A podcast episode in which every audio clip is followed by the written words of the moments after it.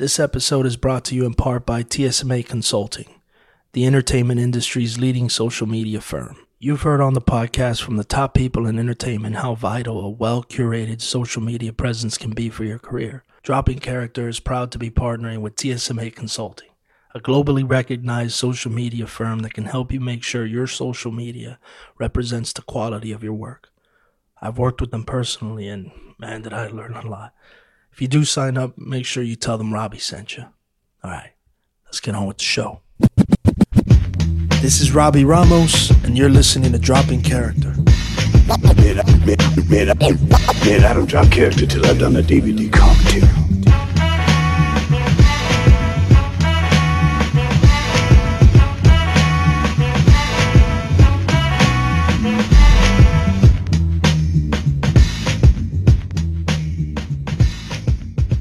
Uh, well, um, with Heels, um, Mike O'Malley, me and him have a long history. Um, we worked together on Survivor's Remorse. Um, as an actor and as a writer, I wrote TC, two seasons on that. I mean, we can get back to that, but Yeah. um, he actually uh brought me in um to discuss me directing. Oh shit! And Yeah. what was this? Yeah, this was when it was like when it first got picked up in the whole nine. Like he wanted me to direct. So this is 2019. 2019. Yeah, this is 2019, and um, you know, we we we've uh talked about and uh discussed developing projects together.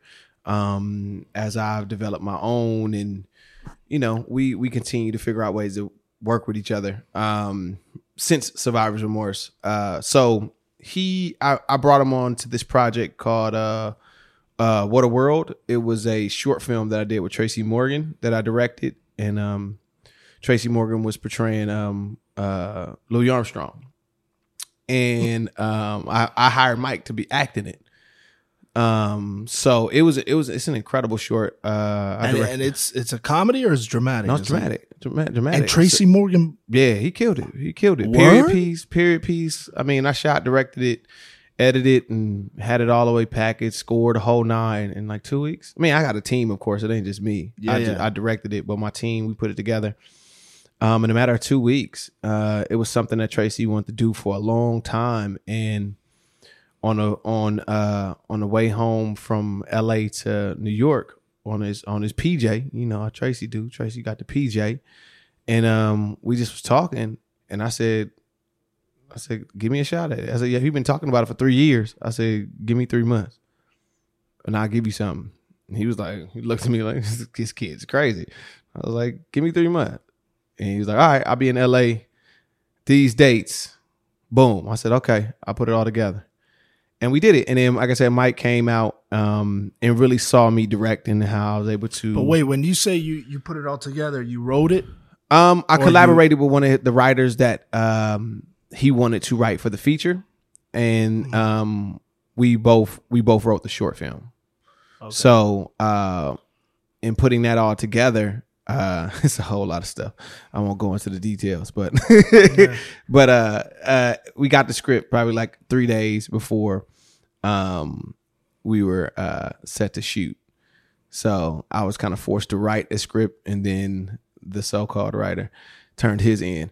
Um, but it was just it was just my script with with an additional scene. But anyways, uh, anyways, uh, because I had to give my team something. So we because we was three days away, and it's a period piece. We had to build sets. We had to do all of these things. Like it was it was about we spent about 30 35 k on it, um, which was phenomenal in how it came out. So Mike saw that not just he just saw the product, but he also saw how I carried myself and how I was able to, you know, direct on um on set. Uh, as at the time, I had a, uh app, I had a short film app, and I was producing a short film a month. Yeah, I was producing uh, whether I wrote it or directed it or produced it or you know uh, all of the above. I was in production with a short film every month or a comedy show. Like I was pumping out content ridiculous. I still have a bunch of content I never even released. And that was all shit you wrote, or or other people. Uh, wrote it was it was it was uh, it was um a variety of writers. Um, some of the stuff was written by me. Some of the stuff was just directed by me. Vice versa. You know, it was um collaborative. It wasn't just all me. Uh, Right, right, right. But um, it was my company that was producing all these things. So I was directing is is like a fish to water to me. I've been doing it for years. Um, uh, I directed my first comedy series. Uh, we going all over the place. So back to Mike.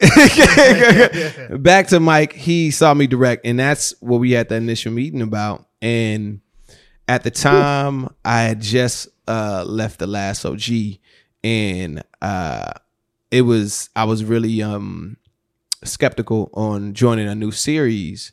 Uh, just because of the way uh, I was treated on that show, uh, new showrunner came in, switched up the whole show. I didn't like the creative direction and where they were going with my role, so I ended up leaving, um, which was very um, uh, disloyal to me as much as I put into that show.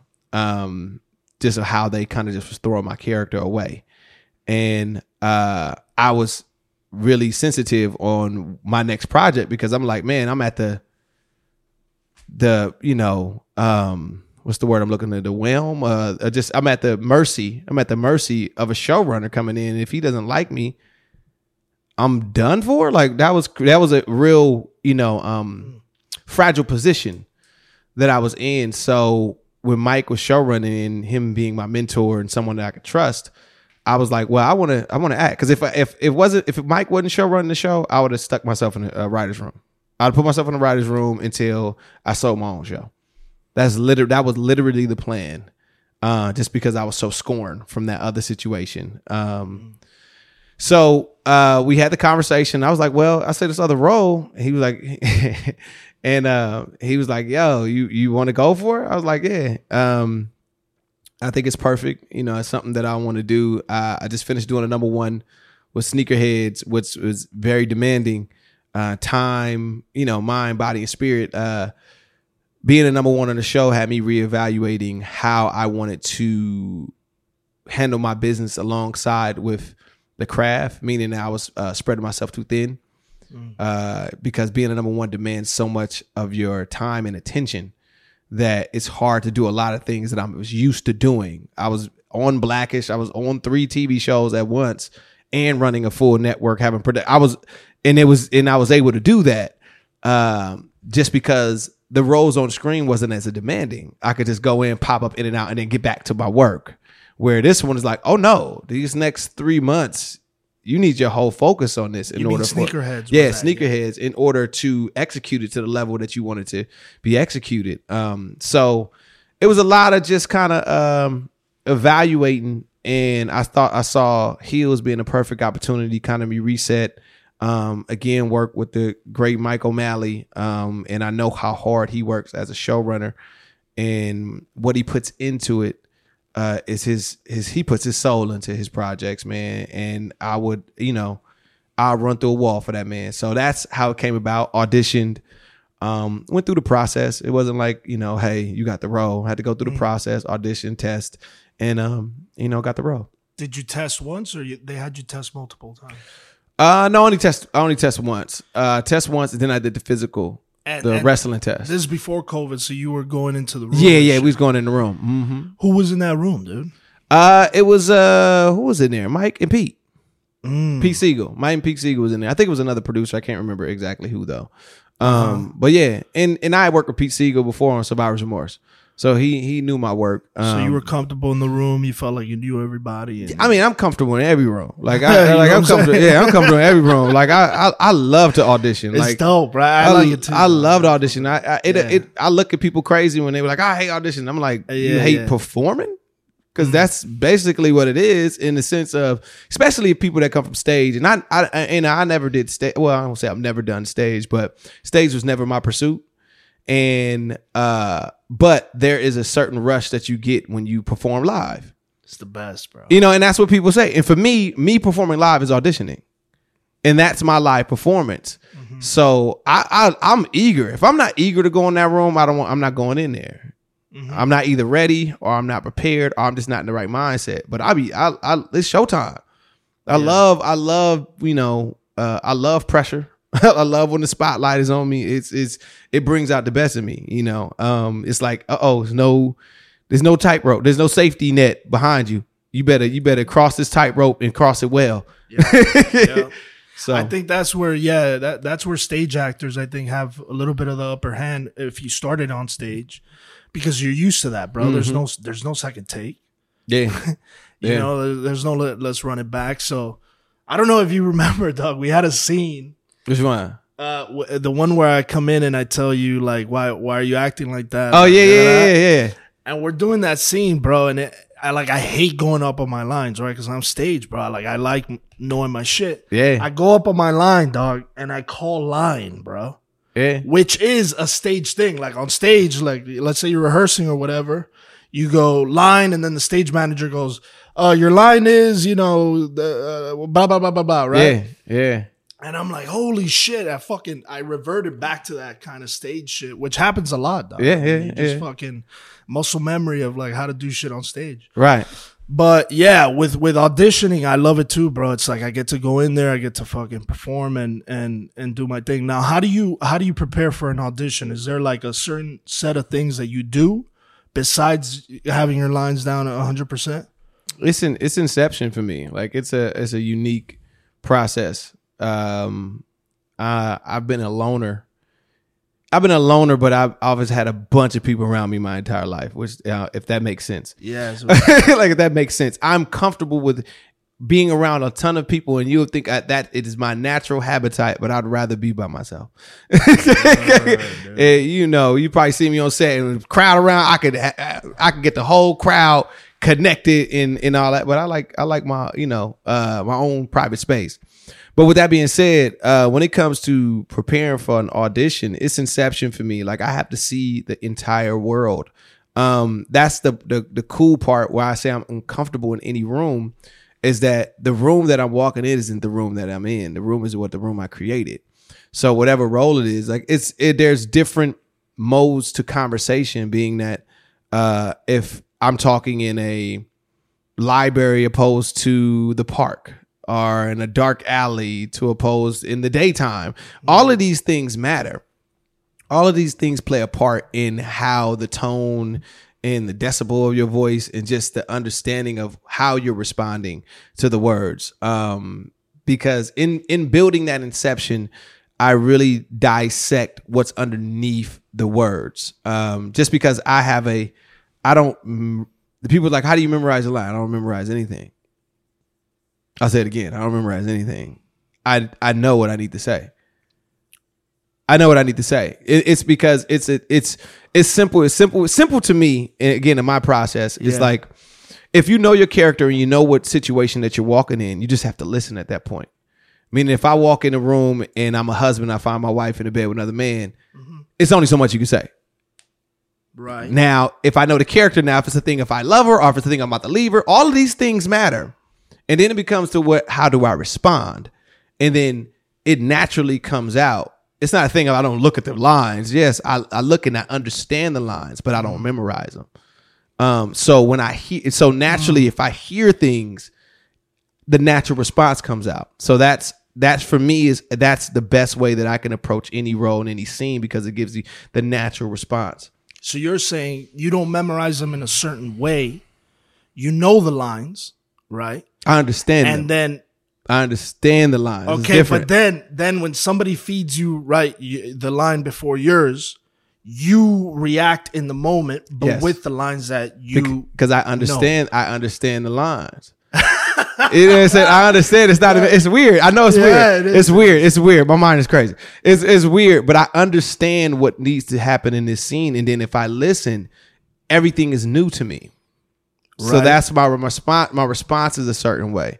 Um, and you know, we could like we could talk about the time the time where I was uh, messing up on that line on set. Like it was bothering me because it wasn't a natural response. It felt like I was reading, and it it just took me out of what I do. And that's where I was like, you know, there's a fine line when it comes to like the scripty trying to get me to say something exactly the way it's exactly where it is where I may add a uh or a a or I just make it I let make it sound less robotic Yeah. and have actual real conversation. Um, and sometimes that, a lot of times it doesn't get me in trouble. Um, because at the end of the day, if it's felt, then that's all that matters. right. I could I could miss a a comma or I could I could reposition the sentence as long as I'm again, if I understand what I'm saying, even in an event that I may flub a line, I can always correct it because that's how we do in real conversations. Mm-hmm, So it's like, oh, oh, I mean the, you know, and, and I'm not flustered like, oh, because I understand what I'm saying. I'm not memorizing the lines. So that's, you know, now the only the difficult part of the, how my process is is names and like at dates because that takes memorization. but again, the more you understand your character, you'll understand why he would know this information. Right, right. So that's the way. That's how you combat that. But that's that's the difficult part of my process, like names and uh, Dog, if you get on one of those doctor shows and you're saying all this bullshit jargon, fucking doctor shit, then we're yeah, that, and that that's what I'm saying. Like you would have to again. That's an understanding of the character. Why is he saying it? It's Yeah. not him just saying like uh, again. It, it would be it would it would it would make it more. It would be again. It would it would require more research. So for me, my process, I can't bullshit. I can't bullshit a feeling. So I can't I uh, I can't bad act even if I wanted to. And that's why it's a pro. Like if like that's why it was a problem for me that day. I was like, "Yo, I sound like a fucking robot, and it's bothering me." And I, that line that I just said, it didn't feel natural to me. So it like you're you just threw everything that I was saying before out the window because it sounded all that one. Even though I got the line exactly right, eventually, yeah. it didn't feel right. It just felt like I'd said a line. But what do you do then? Let's say you're on a show, not not Heels. Obviously, Mike is a great fucking writer, and so is Michael Waldron and Right. everyone who's writing on it. But Right. If you're on a show where the where the where the dialogue is just tough, dog, like it doesn't make sense. Because I remember being in theater. One of the things that made memorizing hard was sometimes you were doing plays by you know the dude Yeah. next door. You know what Yeah. I mean? And then you got to Yeah. memorize this dude's lines, and Yeah. you're like, what the? F-? It doesn't make sense. I'm saying. Yeah. So how on a TV show or on a film, how do you how do you work that out? Is it something that you? I call it the director? Jordan rule. Okay. I call it the Jordan rule, meaning you built the game around Jordan. Jordan's a scorer. You build a team around him. If he that's let him do what he do. It's the same way that I see. I always refer to Jim Carrey as the best example. Um, the scripts to say Jim Carrey walks out of a bathroom.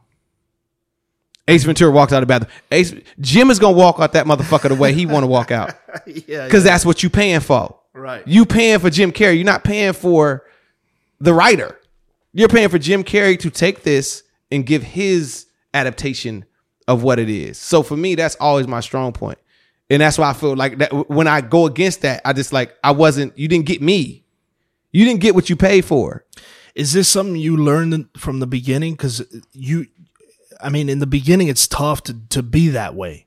Because I like, I'll give you an example. You know, I started doing co-stars and shit like that. It's like, bro, you that's a different animal, right? You're coming in, you just got to like plug yourself into this movie. Mm-hmm. You talking to somebody started with one line. I had a grunt. Okay, I, so- I had so- a grunt so Friday why- after next. Like, like, like, like, I had a grunt. They didn't even like my ADR was some other kids. That wasn't even me. right, Like- right. So, so when you started, is this something you learned to do, or uh, you know, or was that always in you? Were just it was like, yo, I'm gonna do it the way I again, do. I never, I never, um, I never settled for anything else. Again, when people hired me, they hired Allen Maldonado, Mm-hmm. and ninety five percent of the auditions I ever ever did and booked, and probably even higher percentage than that, I changed the lines. I made them my own. I made, and again, it only works if you're good. Like for real. Like if it, if if if if you if you if I'm felt and you worried about that I didn't say it exactly online, you missing the fucking point. You missing the fucking point. Then your ego is getting in the way. Because as an I'm a writer. I'm a writer. Mhm. But it is the actor's job to elevate your writing. Because there's a difference. Like when I write a script, I have to write in proper English in order for you to read and understand it. This conversation, if they fucking did a script on it, it's gonna look like the worst English ever, but it's a great conversation. right. So that is where the actors have to understand and dissect it and make it a real conversation. You know, so um if the writing is good, you won't have to do as much as of that. You know what I'm saying? yeah. So, and especially when it comes to like the co-stars and all the stuff, they don't write for the co-stars. So a lot of stuff that I was winning because I would change the jokes. I would change. I would make them my own. And even when sometimes I didn't book it, they show the hell use my joke. You know what I'm saying? Like for real. Like, you know, so that was a part. And even in the, uh, you know, and and and and what's in God bless Mike, Mike O'Malley, because he's an actor's actor, so he understands that. So you know, uh, when we started to work together, that was one of the highlights is that we could bounce ideas off of each other. We our first scene that we did, and it's a quick story about that. Um, Survivor's Remorse. Um, it was the first scene I did. It was me and uh RonReaco. And was- Mike Mike was the showrunner. he was a showrunner, Survivor's, Remorse, Yeah. and he's literally we in the middle of the scene. He's off camera, camera's rolling. He's middle of that, just throwing out lines like "Allen, say this," and I would like boom, boom, and I would take it, and I would take it, and then I was it. He would say it, and then I would say it in my version of it, and it would work. Or I would say it exactly like it. It, it all. It, again, it was a lie, but sometimes you gotta. Sometimes I gotta move the ball over to put it in. Like Right, it ain't right. always. I gotta. I gotta understand him. I, oh, I know where he's trying to go with this joke. Let me say it, and he's like, ah, "That'll work." Like and, you know, sometimes it's spot on. Sometimes you gotta move, adjust it to make it go in. And we did that scene. We were on the way uh to the next scene. We were driving to the next scene. My next scene was like I think a half a page. It turned into two and a half. Between you and Mike. Between my, we he was we was when we were traveling to the next location. Me and I was sitting right next to Mike, So dope, dude. and we were he was like, "All right, let's do this." I was like, "Oh, you know what I'm saying?" Like, and then when we were on set again, once again off camera, Allen say this, and then I would you know boom, and I put my thing on it, and it, and that's you. Again, a director is supposed to direct you. He's like a coach. Yeah, I can give you the play, but if in the game something adjusts, I got to react and make this. I got to still make a winning play, and that's where a lot of people get get thrown off. Uh, is because they get they don't they don't um understand their greatness alongside the director's greatness. It's a collaborative thing. It's a collaborative thing. Again, that's the coach. That's a person outside the game giving you the play, giving you the oversee of how everything going. But you the one in the trenches, Word. and you the one know what works. You know, there's a. I, I've been listening to this Matthew McConaughey book. He's he's got this book called Green Lights. It's loosely. I mean, no, it's not.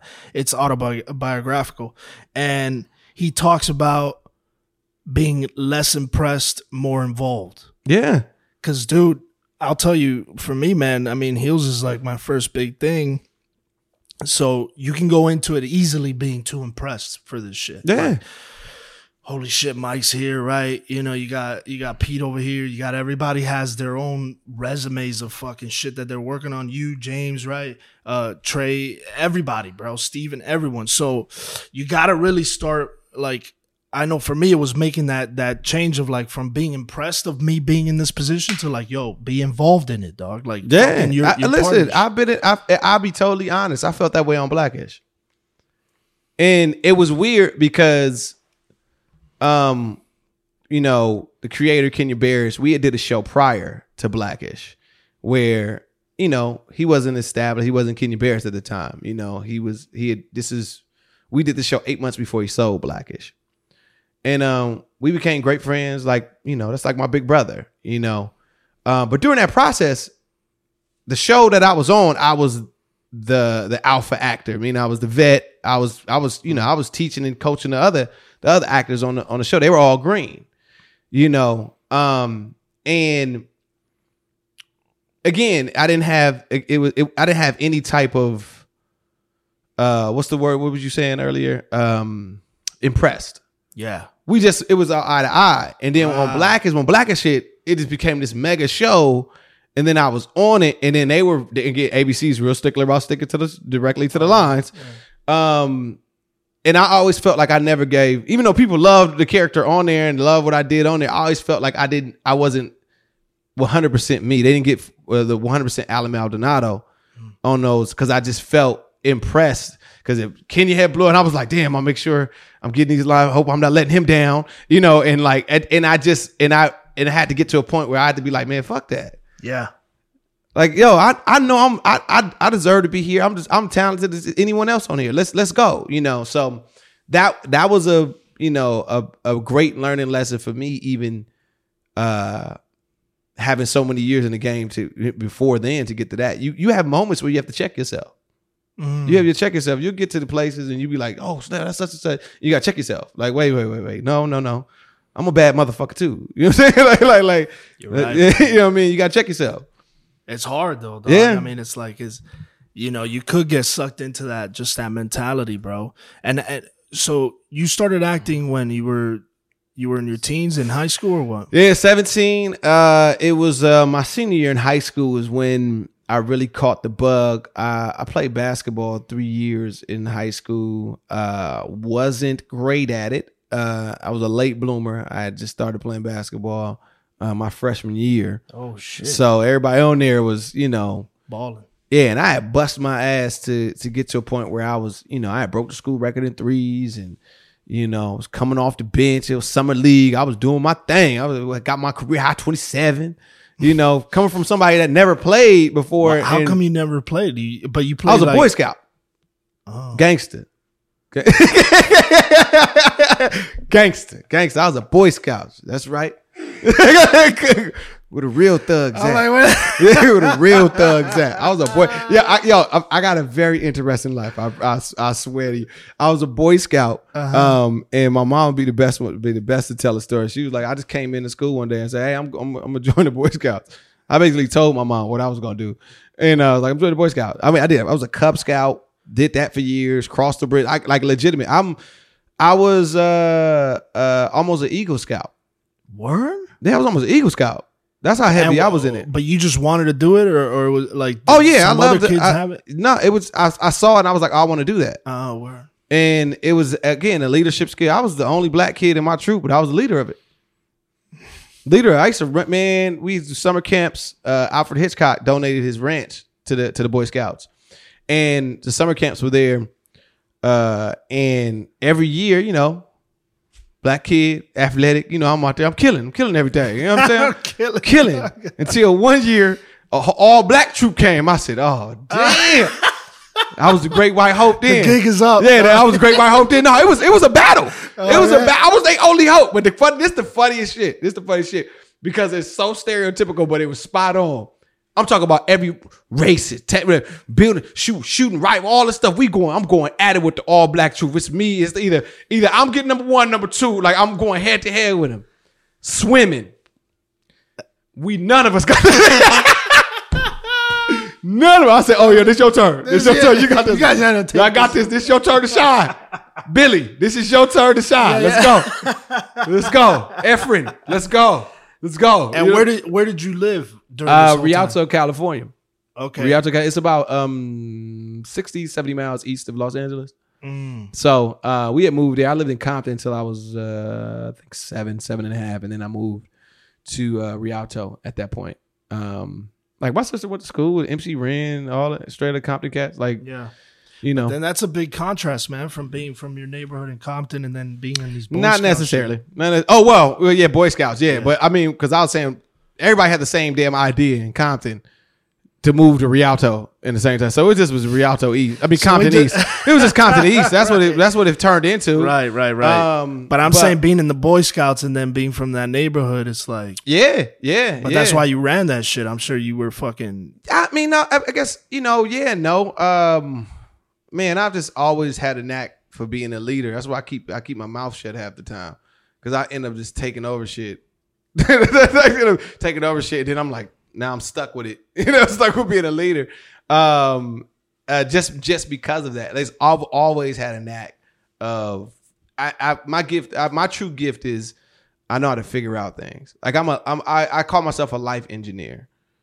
Like I love how to figure out people, figure out how men are. how- I love studying human behavior, and you know, in this craft that we do, all we do is engineering lives. And the same thing, that's what, what a director is. You're just eng- engineering a life and a story. So how do you make these things work? How do you make these components work? I got this sprocket, I got this. It's all engineering. So for me, that was always anything that I ever wanted to do. I just felt I I I know I can do it. It's just I just got to figure it out. Just gotta figure it out. Once I just focus on it, it was a Boy Scouts, whether it's basketball, whether it was anything that I wanted to do, I just figured it out. Did you, know? get that from your mom's or or is that some? you know, I don't know. My mom would be the first one to tell you that I've been I've been talking like this since I was three, four. Like I this is my mom always tells a story. When I was three, she went to work and it was like, you know, of course I didn't know phone numbers, but it was just a button that I knew to call her job. So at three years old, I will call I called her up at work and said, Hey, I made your bed, you owe me three dollars. She's like, what? like, I said, I made your bed. You left it on me. I made your bed. You owe me some money. Like I've been, I- I've been an entrepreneur since then. Like I used to, I used to get Hustling your mom, dog. Yo, yo, she left it on. Yo, she left it undone. Yeah, yeah, yeah. She left it undone. You went to work, you left it undone. I got you. Owe me some bread. Right. You owe me some bread. You should have. You should have made it up, and you would be in debt. You, you should make. You know. Um. So my mom is like, yeah, he been he been talking like that since he was a, a kid. She was like, anybody ever try to kidnap you, they gonna bring your ass back in five minutes. Be like, we don't need them. Cause he gonna be like, yo, he gonna I'm gonna explain how they gonna go to jail, what they going to jail for, you know, what type of sentence, and who gonna be in the cell with him. Like I'm, I've been explained all that to him. They like, we taking his ass back. Right. So, so yeah, it just you know figuring these things out. So being a Boy Scout was, uh, I think that was what was exciting to me, and just learning. So I was, I was a sponge. Like I love, I love learning stuff, but I love, um, I'm a visual learner. I'm a visual learner. Um, so like you know, I, I don't really learn great from just books. I have to do it. I have to do it, or I have to see someone do it. If I see someone do it, like it's it's weird. It's like the Matrix. I feel I can do it. If I see somebody do it, I feel I can do it. Right. Like even the stuff that we wrestling and stuff on the show, I ain't never did none of that stuff. I just see them. do- I'm like, I watch everything. His feet, shoulders. Like, all right, all right, okay, all right, I think I can do it. And let's go do it. It's, it's crazy. It's it's it's my superpower. So you went Boy Scouts, basketball, and then you said senior years when. You So started- yeah, so Why? So senior year, boy, boy, I only bring up Boy Scouts to only say that uh, Boy Scouts was very difficult for me to get down and learn and kind of get good at. Where when I stepped in the uh, acting class, my first day was the easiest thing I ever did. It was the easiest thing I ever did, from writing to to acting to performing to everything that was you know uh, shown to me in that class. I was like, oh, I I get this. I ended up taking over the theater the class. I ended up taking it. They hate. They hated me. Theater department hated me. Um, just because they were all there through all three years, and I ended up just taking over because that's usually what. Ha- that's why I keep shut. That's why I keep taking over and just. I wrote like seventeen out of the nineteen skits that was in the show. Like I just. It, I get obsessed with things. I get obsessed with things, and I'm locked in. It's yeah, I've wrap. seen that firsthand. and I'm locked in. I'm just, I'm like, oh, I gotta figure this thing out. I'm going, whoa, whoa, whoa, whoa, whoa, and I'm just gonna do it, do it, do it, do it, do it, do it. So, um, at that point, I knew, I, I knew at that point that that was my my gift. That because I'd done a, other, a lot of other things, whether it be through Boy Scouts or basketball or dancing and stuff like that, that always that were a little more challenging. And this was the easiest thing that I ever done. I was like, if I apply the same work ethic that I applied to basketball, I could be great at this thing. It that came was- natural to you, Yeah, yeah, totally And- natural. and and you did plays in in, in high school. Then no, senior, no, I just did skits. oh, wow. I did the skits. I didn't do. I uh, I've only done two two plays, and it was some chitlin circuit shit. That shit was hilarious. Um, yeah, it was crazy. We was in. I, we was actually in New Orleans, uh, uh right before Katrina hit, performing a play. Yup. Now it was sad just because I remember the people there were so nonchalant, like, "Oh, it's gonna be another one that just passes over," and like I can still see those people's faces, and I'm like, "Damn, I wonder where they at." You know what I'm saying? Like, just because they were like, "Oh, this is because the storms are always coming," and they would always say that the dam is gonna break, and they were like, and the, and the natives was like, they just been saying that for 40, 50 years. Right. So a lot of those people I know, you know, stuck to their judgment and was was still there. So it's, it's it was sort of sad, but but yeah, I went through that whole. We did uh New Orleans, Mississippi, Alabama. We did South Carolina as well. Like yeah, so that was like my stint at a play. Okay, and then after high school, how'd you get into the business? Is it Um, yeah, literally um, I guess I guess I, I guess I got to say this to say that. Um, well, like my senior year was crazy. Uh, involved with a lot of stuff. My my thirteen to seventeen. The reason why I don't go out now is because of that. I party. I used to uh, be a party promoter. I used to throw parties. From 13 to 17. Yes, 13 to 17. Um, well, 12. 12. I was I uh I went to I graduated early, so I was a, I was a 12 year old freshman in high school. Um, yeah, yeah, yeah. So most nobody knew. I didn't tell a So I didn't tell us. So everybody thought I was their age, but I was a, a year younger. And um, from 12 to basically 17, uh, we threw part. I had a dance crew. We had a party crew. Um, and it's a whole like I got a whole movie about it, but it's it was a whole kind of culture that was happening at the time where it was the older cats in my neighborhood. They was making big money. It was making, you know, they had their own little house. So I wanted again, I've watched and followed them. I said, Oh, I'm gonna do that too. Um, you know, we had a crew, I had a we got to about like a crew of 30 at, at, at one point. We threw huge parties at the age of like 16, 17, charging three and four dollars. yeah. And like we would come home with like three, three, four grand. Like it was crazy. It was crazy. And you know, uh all of that kind of spilled over into the street life. Well, not street, it was a street life, but it started spilling over to gang banging. Um, just because that's the element we were surrounded. Like we were out. You talk about these kids, we were definitely out every weekend till 3 a.m. Like we were out in the elements. You know, these kids, we weren't supposed to be out there at that time.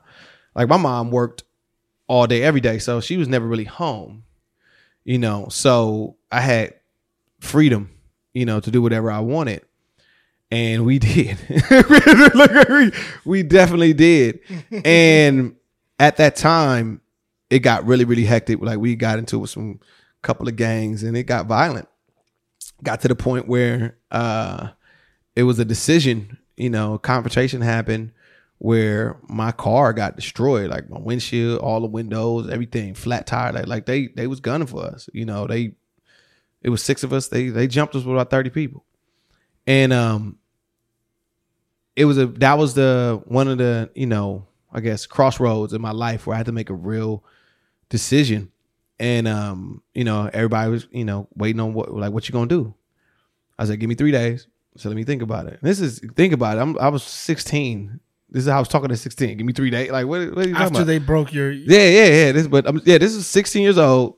This is me me saying, three "Give me three days." Like who does, who talks like that? like, like, like what 16 year old talk like that? Me? Let me meditate. Yeah, like, like, give me three days, and I'm so, crazy, crazy, crazy, crazy kid, man. Um, uh, I'm, I'm I'm more fascinated with me as a teenager Yeah, than. I am as an adult. I swear, I swear. I was like, who was that guy? Who the fuck? like, wow, I, I done got soft. Like, yo, that kid was amazing. He was a beast. But um, three days after the three days, I I made the decision. I was like, I don't want to be. A, uh, I don't. I said, look, y'all know me. And y'all know I'm, I, I obsess over things. I said, we if I if we go start killing people, we got I'm killing everybody. Like it's this is we got to go all the way. This is like we just can't get we got to get everybody, and I'm not willing to do that. And I'm like, are we just gonna let it? I'm gonna let it go. I'm gonna let it go. I'm gonna chalk it up to the game. And that kind of turned the tables on me because everybody was like, "Oh, he a bitch" and all this other stuff. And you know, it was, it was a, it was a, it was definitely some jealousy as far as um, my position in the crew and just the celebrity that I built uh, through dancing and you know, I was the pretty boy in neighborhood with long hair down to my waist. It was, yeah, it was, it was had girls at every high school. Like it was it was crazy. I was a hood celebrity. Like it was a for real hood celebrity. So it was some jealousy that came into play where everybody kind of turned on me and I had to make a decision. And that was when I made the decision to put everything in acting. And I was 17 years old and I was like, you know, I basically removed myself from all the friends that I grew up with. Uh and put everything in acting. I locked myself in the house. This is when I became a homebody. Locked myself in the house, began reading, working on computers, at like this, this, just learning things that I didn't know I was going to be using later on in life. I just was like, this is what I got. So I became a nerd, and like, like, I like literally, literally, just computer stuff, all this other stuff. And I was a, I never, you never saw me in the house as a kid. Never, like, ne- I was always out in the streets, always. Um, But what? But what? That's such a fucking crazy decision to make, though. I mean, you so you basically X out all your friends, right? They all think you're you're soft. You're all this Mm-hmm. yeah, shit, yeah. and you make a complete fucking. At 17. Why though? It was a lot of things, a lot of combination. It was that. It was uh again, I know I I don't play at anything. Like if I do something, if I say I'm gonna do it, it's gonna get done. So, So, you visualized what would happen. If Oh you yeah, went down that dark. Oh, I'd have been in jail. I did. I probably would have been dead because I probably would have been. I'd have been desperado. I'd have been out there going crazy. Now, for real, like, I'm, yeah, like I'm, I'm being, yeah. I'm being totally honest. Like I knew, a, a, a- opposed to the cats that I that I was growing up with, they didn't really know that I was in the Boy Scouts like that. Like they didn't know I knew how to shoot. Like, like they didn't really know that I've been training Right. how to kill things since I was like I was a kid. Like we went hunting. Like we went. I I would used to shoot shoot skeet. The the things I would not wouldn't miss. Like like I would I could really do this. I could really use a gun. Uh-huh. You know. And I was like, no, this ain't nothing to play with. Like this ain't. This isn't the road that I think. This isn't about bravado, pride, and oh, you a badass because you killed somebody. No, you just killed somebody. Like like like but- that's a that's a major do you thing. think you went you you went up the ladder in that crew, thinking it was gonna be something else, or did you get like kind of entrapped in like the the lifestyle and the, Oh, it was a lot of things. It was a lot of things with the crew. Is that we did it didn't even we didn't start off. We didn't think it was going to be as big as what it turned into. It was just a bunch. It was like seven cats from the pride. I won't say project. My mama hates saying that. Rough rough apartments. in the rough apartments that I, I I grew up in, it was about seven of us. We were all brothers. Um, we all you know. I was again. I've always been sort of displaced because we always moved. So I was I was kind of like the last one a part of the crew. I, when I moved in, I was 12 and everybody was already known each other, you know, maybe about four or five years. So I was kind of like the last one inserted. And we just started dancing and then we became a crew and then the crew really to, you know, um, you know, from battling, like really built a name. I built I built a name for myself. Uh which was crazy, and they, like everybody be cracking up. Like people cr- crack up about the sex album that I just dropped out, uh, that, that, that that dropped. But they used to call me Poker Hole when I was twelve. You know what I'm saying? Like it's always been a sexual kind of fucking thing, even as a 12 year old. And when I was 12, I looked nine, bro. Like I look like a fucking babe. I could show you some freshman high school pictures right now. And I look, you were like, oh, you in fifth grade. I'm like, no, I'm in 10th grade. I swear. But that it was always this kind of sexual energy around me for whatever reason. I and for after a while, and I hated the name. And I was like, oh, I, I felt like they gave me the name to hate on me. I'm like, what kind of shit is this? I ain't gonna get no bitches with this. Pogo, what the fuck? Oh, I ain't getting no pussy. Is, oh, I ain't getting no pussy. Lo and behold, it was the opposite. Lo and behold, it was the opposite. Yeah. I got more pussy out the damn day. you know, uh, just because I, I I learned something very very quickly. I was like, it's not it's not about anything you wear. It's not about any name you have. It's how you present yourself at all times. If I say it's cool, it's cool than a motherfucker. I don't give a fuck if it's a polka dot. You you see how I dress nowadays? Like I be I don't match for shit because it ain't about that. I make whatever I wear cool. Like you know what I'm saying? it's me. You know what I mean? It's the- Right. thi- whatever I'm wearing is an accessory to me. It's not. I'm not the accessory to what I'm wearing. Uh-huh. So are the name that I have. Like I was like, I make that shit cool. And it was like, oh, where Pogo at? It was it was crazy. It was crazy. It was crazy. It was crazy. It was crazy. It was crazy. It was crazy in the hood. Crazy in the hood. They was looking for Pogo. And uh you know, and the cousin Cole part, I, I can't remember her name. She gonna kick my ass if she ever hear this. But she gave me the name in passing in high school because I had to, I used to wear two long ponytails. And she was like, "Oh, you like Pocahontas?" I'm like, "Man, that's a girl name. Let me call him no Poco. Well, I'm gonna call you Poco." Then the homie heard. He was like, "Oh shit, Pocahontas!" And I'm like, "Oh." That's it. and they just ran with that shit. I was like, "Yo," but so back to the back to the saying. It just it just it was we were all young. Like man, it just started. It, it was a lot of like I said. We got we got this was fame. We were known in the, throughout the whole county. This was before social media. Like people knew our names three, four, five cities away.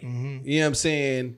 Um, and it just was a lot of ego happening. You know, ego on my part, ego on everybody. Like it just like we give these kids a little bit of money. We weren't like we was balling and like we had a little bit of money. You know, um, a lot of little street fame. And uh I just began to start going in a different direction. I Yeah. really, I really did. Um, and I'll say this story because it's it's one major thing, one major moment that really changed.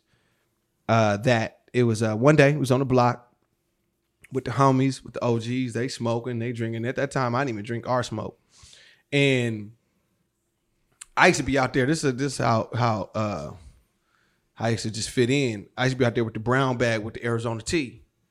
So it looked like a beer, but it wasn't. Oh, yeah, yeah. So I used to be out there, but they knew they knew it wasn't because I it wasn't like I was. Uh, I never hid fronting. in. I wasn't Yeah, yeah. fronting. It was just like I want to hold something too. Like, like, like, like, I want to hold needed a something. prop, though. Yeah, I need it. Like you can't even you can't really get your gangster leave without the without the brown bag. You know what I'm saying? So I'm like, I, I need my accessory.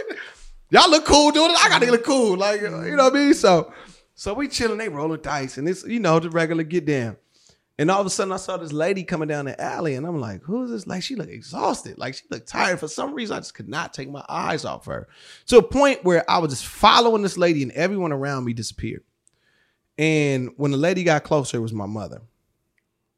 And it was the most exhausted I've ever seen my mother in my life. Now, my mother is a single black woman that raised me and my two older sisters. And um, a part of that, uh, being a single black uh, black woman, she never showed me any vulnerability. My mom, we call her stone cold. Like my mom was hard edge, tough.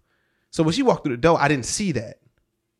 She didn't think I was. I saw, and I was like, I was like, my mom that tired from work. I'm like, cause she would she would take two trains, um, the bus just to get to work in L.A. because we lived about an hour. It's like 70 miles, so you have to take two.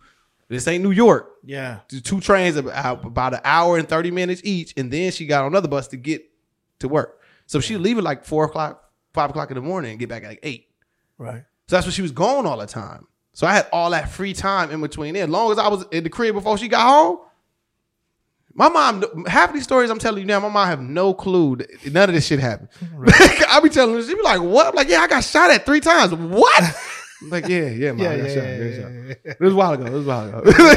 like 20 years ago. But it, Yeah. but it happened. Yeah, your, your son was a wild boy. Um, so that moment is when I said I was going to dedicate everything to acting.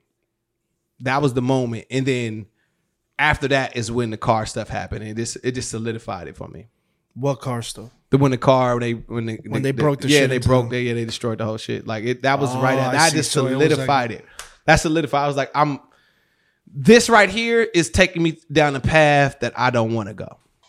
Mm. And it was simple as that. And you know, uh, and unfortunate, like, uh, and I'm, you know, I'm cool with some of the cats from back back in the day, and we've had what's what's great is that I've had conversation with a couple of them, and all of them, you know, have like like you made the right decision, man. You know, as we mature and as we get a little older. And of course, everything wasn't handled the way it should have been handled. We all were young. You know, I, I was crazy. I called everybody up and basically cussed everybody out. like, like, Yeah, yeah, like yeah. oh, you this and you that. Like, it just was, it just, it just was ridiculous. And, um, and as you get older, you, you know, I, I appreciate the, the couple of the cats that came and really was like, y'all, you made the right decision, man. And we proud of you. So, so yeah, dope. it's, it's pretty dope. It's pretty dope. And when you make that decision, then so what? What? What did you do, man? Uh man, I started went to co- I started City College. I went to City College. That's another interesting story. I went to City College for two and a half years. I didn't take any electives. Um, the counselor tried to fight me on it until I had a meeting with her, and she was like, "You need to take electives. Don't let you get your AA." I said, "I don't need that piece of paper." Said, "What are you talking about?" She's like, "What are you talking?" I said, "I don't need your piece of paper to validate uh, my intelligence." What are you talking about? I said, "No." I said, "I'm going to be a business owner." I don't need I'm not going to work for no one. So I don't need to show them what I know. I am going to know what I know and I'm going to do what I know. And this again, 17, 17, 17 and pre-internet, dog, 'cause 17 now pre- the- oh yeah. the internet's riddled with fucking entrepreneurs. Oh yeah, all no, these no. Gary V's. Yeah, this you is, yeah. just on your own. You're like, yo, Yeah, I said I, I never I had a plan. After that, I said I work for two years and I never work again. It took me three and a half years, but I have never had to work again.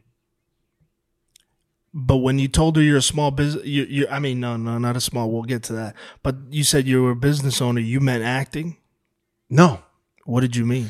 I meant I was going to open a business. I didn't know exactly what. You I didn't know exactly yet. what. I knew I was going to own a business. Um, and the business side and acting, I wanted to learn business for acting just because I wanted to be able to understand my contracts. I wanted to be understand the business side of it. Yeah, yeah. Uh, because I'm getting acting over here. I was taking acting classes with Bobby Shaw Chance at the Mm. time uh, in uh, Studio City, and uh, I studied with her six and a half years, four to five days a week um, during that time. But um, so I was going to college. I was working two jobs, and and, and again following my mother my mother's footsteps, taking two trains and the bus just to get to acting class Mhm. and I did that for three and a, basically three and a half years, and I booked Young and the Restless, and then And that was your first. That was that, was, the my first, gig. big, my first big gig. Mm-hmm. And how long were you on that? Uh, I was on there 17 episodes, but that was because I got hit by a drunk driver, and it ended my stint on Young and the Restless. Okay, Yeah. so let's. I get told into you I got a lot of Let's crazy get- stuff, man. We're I've gonna be here three shit. hours, but we're Yeah, I know. We've been through some shit, bro. All right, so Um, so you're you book Young and the Restless, Yep. right? Think Before made it. that, how many years you said you were just grinding? three and a half. Three and a half. Three and a half. So you're looking at what early twenties right now? yeah, I was 21. Twenty one. You booked Young and the Restless. Seventeen episodes.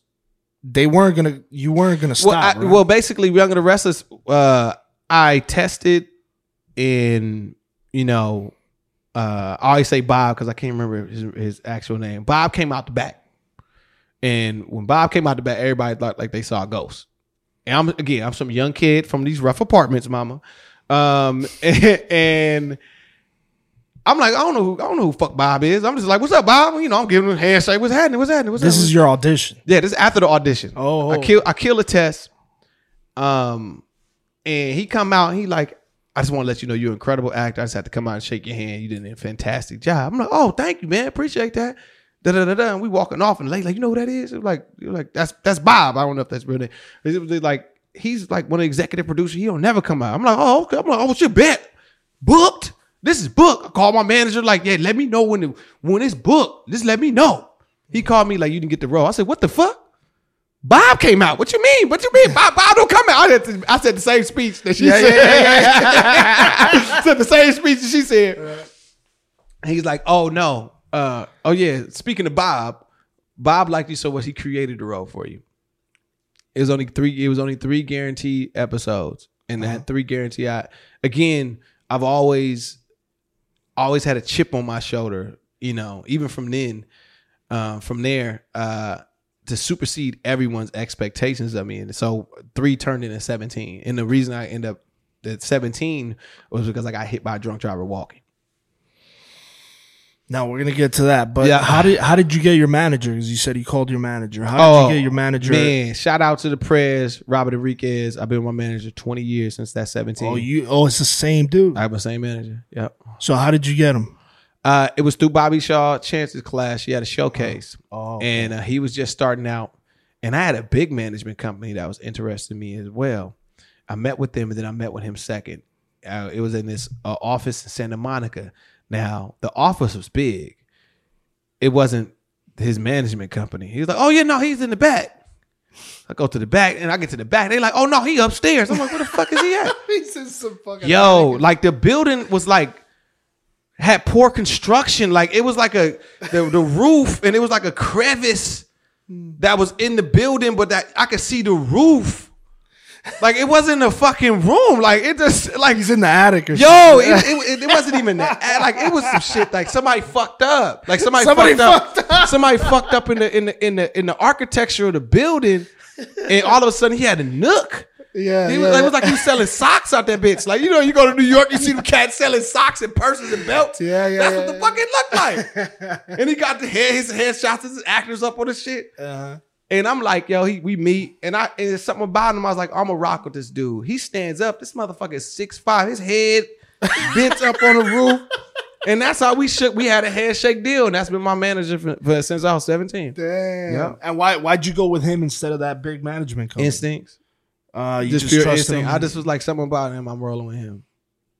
yeah. Something about him. Just I've always trust my instincts. I've always trust my instincts. Okay, and then he hooked you up with a with an agent, or you rolled with him solo. I mean, we went through all of that. We went through agencies. We went through we we've went through several agencies. Oh, like you went through built like because we built this. We built this from the ground Damn. So he's been yeah. up. Meaning that he didn't. He was starting out. I was starting out. So we had to touch everything. We touched, you know, one line, two line, co-star, guest Mm-hmm, star, reoccurring. You know, we touched everything, and we the career that I have, we built together, and that's something that I'm very, very proud of. In in it, we started from nothing. We didn't. dope, we ne- we didn't at no no point until maybe the last recent years that we get like we had a big jump. Like it was like no, we never skipped a step. Like it was like hmm. it- one step, two step, three. It never like we got a big leap. Like no, like it was. Damn, we got to touch every one of these. like we got, Yeah, yeah, yeah. but it just made me stronger for the you know for the marathon that this this it takes to be in this career for a long time. It's a marathon, bro. Yeah, mm-hmm. I've had a few actors that have been in the game for a long time tell me that, man. Yep. Because you know, when you're young, you think it's a sprint, dude, or you think it's gonna happen quickly, or or you think you book something. You think it's a lottery? You Yeah. think one big thing and it's going to change your life. Right, Look, right, right, right. and I'm worried Nope. about that right now, dog. To be straight up with you, bro, because because this shit is a big thing for me. So it's like Mm-hmm. I got to make sure that this becomes something else. Or I mean, you know, you never know if we keep going for. No, for no, a no, no. You're right. You're right. No, no, no. But I no, need no, no, this no, shit no, no. to- You're right. This is gonna. I have a. My rule is work get you more work. Mm-hmm, mm-hmm. Work gets you more work. Right. You know. So for me, that was my my motto. Just because it wasn't it wasn't about the bread. It was about work gets you more work. So a lot of stuff I would you know uh either take a short deal or take a whatever because I knew the work would get me more work. So yeah, I may not have gotten all the money I should have gotten on this particular project, but I got it from somewhere else. Mm-hmm. You know what I'm saying? Like Yeah. that's because it be people, the people that I work with in here are we're all growing in this business together. That's what's fascinating to me now, as far as being in this game 20 years and seeing how many people ain't here, ain't around, and how many people are still around, and to see where we all started. I got my home, like my homegirl is a is a head of uh uh head of uh, like a, a production company. I remember she was an assistant casting director, like the assistant you know, that was about 10, 12 years ago. But that's like my sister. Like I all these, like I could every movie that comes out, I could be like, oh, I know that. Oh, that's that's family right there. Like, cause we've been through the trenches. I, I've seen we all built, and I'm and they got the same thing when they see me on something. Right. It's like, oh man, I remember, man, I remember you had that one line. Like, you know, I remember that. Remember we did this one show together. We both had two lines. yeah. You know, you know, you know. So it's it's that's what's really fascinating. But you know, work gets you more work. So you do the 17 episodes on on Young and the Restless, and then what? And then you get hit by a car. Yeah, yeah. A BMW Roadster going 65 miles per hour. I was walking. Flew in the air, landed on my face. My right leg was broke. My spine was curved. My face had severe, severe lacerations. Um, like I almost lost my bottom lip. It was crazy. And this happened outside of my acting class. So uh, I helped a lot of people break through that night. A lot of people break through because yo, if you can imagine the sounds, Emotional break. Yo, oh, yo. actors, dog. Oh, all actors. It was cra- ah, It was crazy. It was crazy. It was a jungle of crying noises and screeches. Oh shit. Yeah, it was crazy. And I gave the whole dramatic. Um, they put me on the gurney. I got the thumbs up. Yo, it's stupid. It's stupid. Even, even I was fighting for my life. I'm still. You, you still Thumbs up, yo. It was, it was, yeah. It's been. I'm telling you, man. It's been a road, man. I've been through. Some, I've been through wild dog. shit. And how how long was the recovery Six, about six, seven months. Um, and I say this, I was never upset. Like, it, it- you know, that that accident was meant to happen, and it changed my life, my perspective, and my pursuit.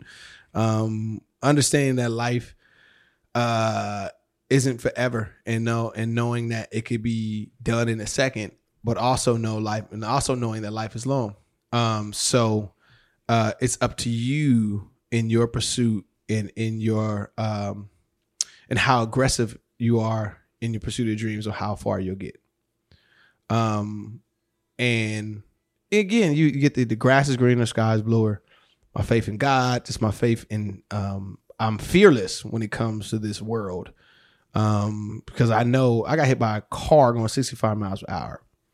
Scientifically, I'm not supposed to be here. So, with that being said, I'm gonna go when I'm supposed to go. Period. You know what I'm saying? some people slip, hit their head on the concrete and go. You know what I'm saying? Like it just you go when you're supposed to go. So that that put a, a whole level of fearlessness in me um in my pursuit. And my testimony to God would be is the first week that I was able to audition after all the stitches came out of my mouth. I booked three TV shows in one week. Damn. Yep. Two reoccurrence. And because you just came out on some shit, huh? You were just like that. I'm meant to be here. You were. It was it no. It, I think that was a gift from God. Just a confirmation because you got to understand. Even through all of that, I definitely was dealing with um like damn like I. I had lost everything that so speak because I you know I got younger wrestlers. I thought I made it. I quit my Yeah, job. I was getting thousand dollars an episode. I'm buying swords off of Q, QVC and shit. Like, like, I'm I'm over here buying useless shit. Like, oh, I got money to burn. Like, you know what I mean? And lost all that shit. Went broke. Like whatever you want to call broke is why you still live with your mom. But you know what I'm saying? Like. I had a girlfriend time. She was trying to get me to do real estate. I broke up with her ass. I Oh, said, shit. Fuck, what you mean? You met me when I was on Young Red. Like, well, she met me before Young and the Restless. But I'm like, you seen what I was able to do? You don't fucking believe me? It's over. You know what I mean? Mom's had to pick me up from her house. I got the two trash bags. Hilarious shit. walking out. yeah, yeah, yeah. This is all like at this 21. I'm out there with Yeah, yeah. trash bags, boss picking me up. Like, yo, yeah, we broke up. Yeah, we yeah. broke up. I moved out. You know what I mean? So, so, so yeah, nah. Um, I booked three TV shows in, in, in a week, and that was confirmation that I was uh, I was going in the right direction. That was what how I took it. hmm I'm a maniac for this acting thing. I had back surgery, and in two days after my back surgery, I demanded to be released to go to audition, and I went. this was later on. This was later. I had back surgery ten years later after the accident. And from eh, they can't say directly, but it, I had a tumor in my back, and it was benign. God bless. Um, but for about four or five months, I thought it was cancerous. Like it was a serious deal for about four or five months. Um, and had major back surgery. And Doctor Hunt, shout out to Doctor Hunt, brother Doctor, yeah, brother, black man, black man work on my back. Uh, you know what I'm saying? Uh, shout out to Dr. Hunt. Um, but uh, he, uh, I remember it. My mom was just in there shaking her head, and it was it was literally like I got the back surgery like on a Tuesday afternoon. It was like I had to audition Thursday, and I forgot how I even got the uh, information for the audition. I don't even know who leaked that to me. right. But I got it. It was on the phone or something. I don't know. And like Wednesday, I'm like, hey, I'm leaving tomorrow to go to this audition. I come back afterward. He's like, Allen, you what the fuck are you talking about? You just got a back surgery, like major back surgery. You had a bleeding tumor. We had to we had to give you blood. Like, what the fuck are you talking about? Yeah. I'm gonna be right back. It's down the street. It's down. It literally was down the street. It was about maybe five minutes. I was like, I'm gonna, I'm gonna come right back. I'm all Wednesday. All Wednesday. He like, Allen, you're not leaving. I said, you the fuck I ain't. He said, Bally, you can barely walk. I said, Well, I'm just gonna roll about this bitch. Like Dr. Hunt, we're playing with me. Like Thursday come. So he give me the ultimatum. Thursday, he's like, ultimatum. He's like, Allen, if I let you go, you ain't coming back. I said, Well, I guess I don't see your ass again, Miss Doctor. He's like, yo, this dude is crazy. Yeah. And because again, for me, it's it was always I, I- my pursuit for greatness. Uh, I, I again, I like pressure and I like challenges, and I feel like every challenge is a test for me and wh- what I'm willing to do for what I love. And I remember my my girl at the time. We was in the lobby. I said, "All I need you to do is stand me up, and I got the rest." Again, shaking my mom was like, "We." You, my mom was like, "You ain't gonna stop him from doing it." So, so, so, She knows by now, She knows by now. She just like we take drive his ass to the thing. Right. that's, all we, that's all we can do is let Allen do what the fuck he want to do because he that's all he's ever done. Uh-huh. Like she stands me up, and when I tell you I didn't feel anything, I still had my I still had my hospital bracelet on, and because they're like, "Yo, is that a hospital bracelet?" I was like, "Oh yeah, I just had back surgery." They're like, "What the fuck?" Oh. I did it, and I didn't feel I didn't feel a thing while I performed, and that's when I knew it was special to mm. me because I I didn't feel any pain While you were doing while I was doing it. Now, when I walked out, I almost passed out, but you know, while I was in there performing, I didn't feel a thing. I didn't feel a thing, and I was again confirmation. Like this is what I love. I love acting. I love it, and the master, the mastering of acting, like uh-huh. being a master at it. That's that's the pursuit that I'm after, and it's it's uh How long after you booked? uh Well, after you booked the stuff, after you you you broke your, I mean, uh you got hit by the car. Mm-hmm. How long after that did you keep taking classes? I mean, is it ongoing still, or is Well, or no, I I, took, you I did six and a half years, and during that, so I was three and three years in when I got Young and the Restless, Mm-hmm. and I kept going after that. Um, and for me, it's like martial arts. Like my sensei, my master, my acting coach. I call her my second mom because she birthed me as an actor. Um, it was only so much. It was I was only so much I, she could teach me at that point. Every it was like you know in Kung Fu Panda when he put the scroll and it's a it's the reflection of him. Mm-hmm. That's basically where I got to where it's like the things that that I have to discover in my acting ability because I, I don't I, I have a firm belief that you don't need to be taught how to act. Um, you don't need you don't need to be talking. You, everybody knows how to talk. Everybody knows how to you know shit, walk, eat. Like you don't need to be taught how to be a human being. Now, if it was like I need you to be a dog, then that's something that somebody has to teach you. You don't know what the fuck mm-hmm. that is. You just have to understand yourself. And the deeper you understand yourself, the deeper you can understand others. And deeper you can understand the character. And deeper you can have empathy. You can have, you know, you can have a deeper sense of how a human being function because you, that's the engineering of it. Engineering and building the character is building how does this person function? And your best case study is yourself. No, there's no other case. There's because if you could ask me a thousand questions and I give you nine, uh, 999 right answers, but I give you one wrong answer you won't you can't lie to yourself if you don't let you if you don't let yourself lie to you you know what i'm saying so you have all the answers to what you need to build another human being because you have your own self to ask these questions and get an honest answer so for me it's i am that's why i like being alone all the time because i'm in a constant thinking of if my hand itches at three o'clock I want to know why and my response. Like why I, I'm always looking at how I naturally respond thing and ask, why, why, why, why, why did I do this? Why did I do? Why did I sound like this? Why did my voice change when I talk to my mother, when opposed when I talk to a police officer, or opposed to when I talk to someone of authority, when I talk to a child that's 3 mm-hmm. Why do we all, as we can see it, baby, oh, we all do it? It's mm-hmm. frequencies. Mm-hmm. So for me, I I have broken it down to I can find similarities and characteristics in people by just the decimal of their voice. Think about it. It's regional. You got regional habits. You got accents. You got all those things. That's the decimal in your voice. That's the frequency. The shit that we saying is, are just fucking sounds and noise coming out of our mouth that we we say all of a sudden is language. right? But how we really communicate is frequency. Frequency.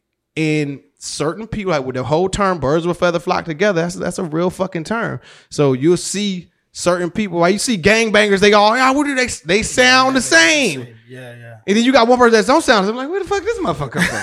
yeah, yeah, yeah. you know, and it goes down to each particular, I guess, uh group, for lack of word, that you're around. And then you go into subgroups and you could just break it down, break it down to the point where like now everybody, anybody listening to this, I'd be like, I, I always challenge people to start listening to how people sound rather than what they're saying.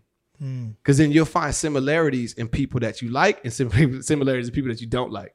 And it has nothing to do with them being bad or good. It's just they don't match your frequency. They just don't match your frequency. Right. Simple as that. So, so yeah, that's that's the level of where I and, and every time I build a character, all of all of every character I got on television, their voice is different. Even though mm. it may be very subtle, but the decibel, the frequency is different.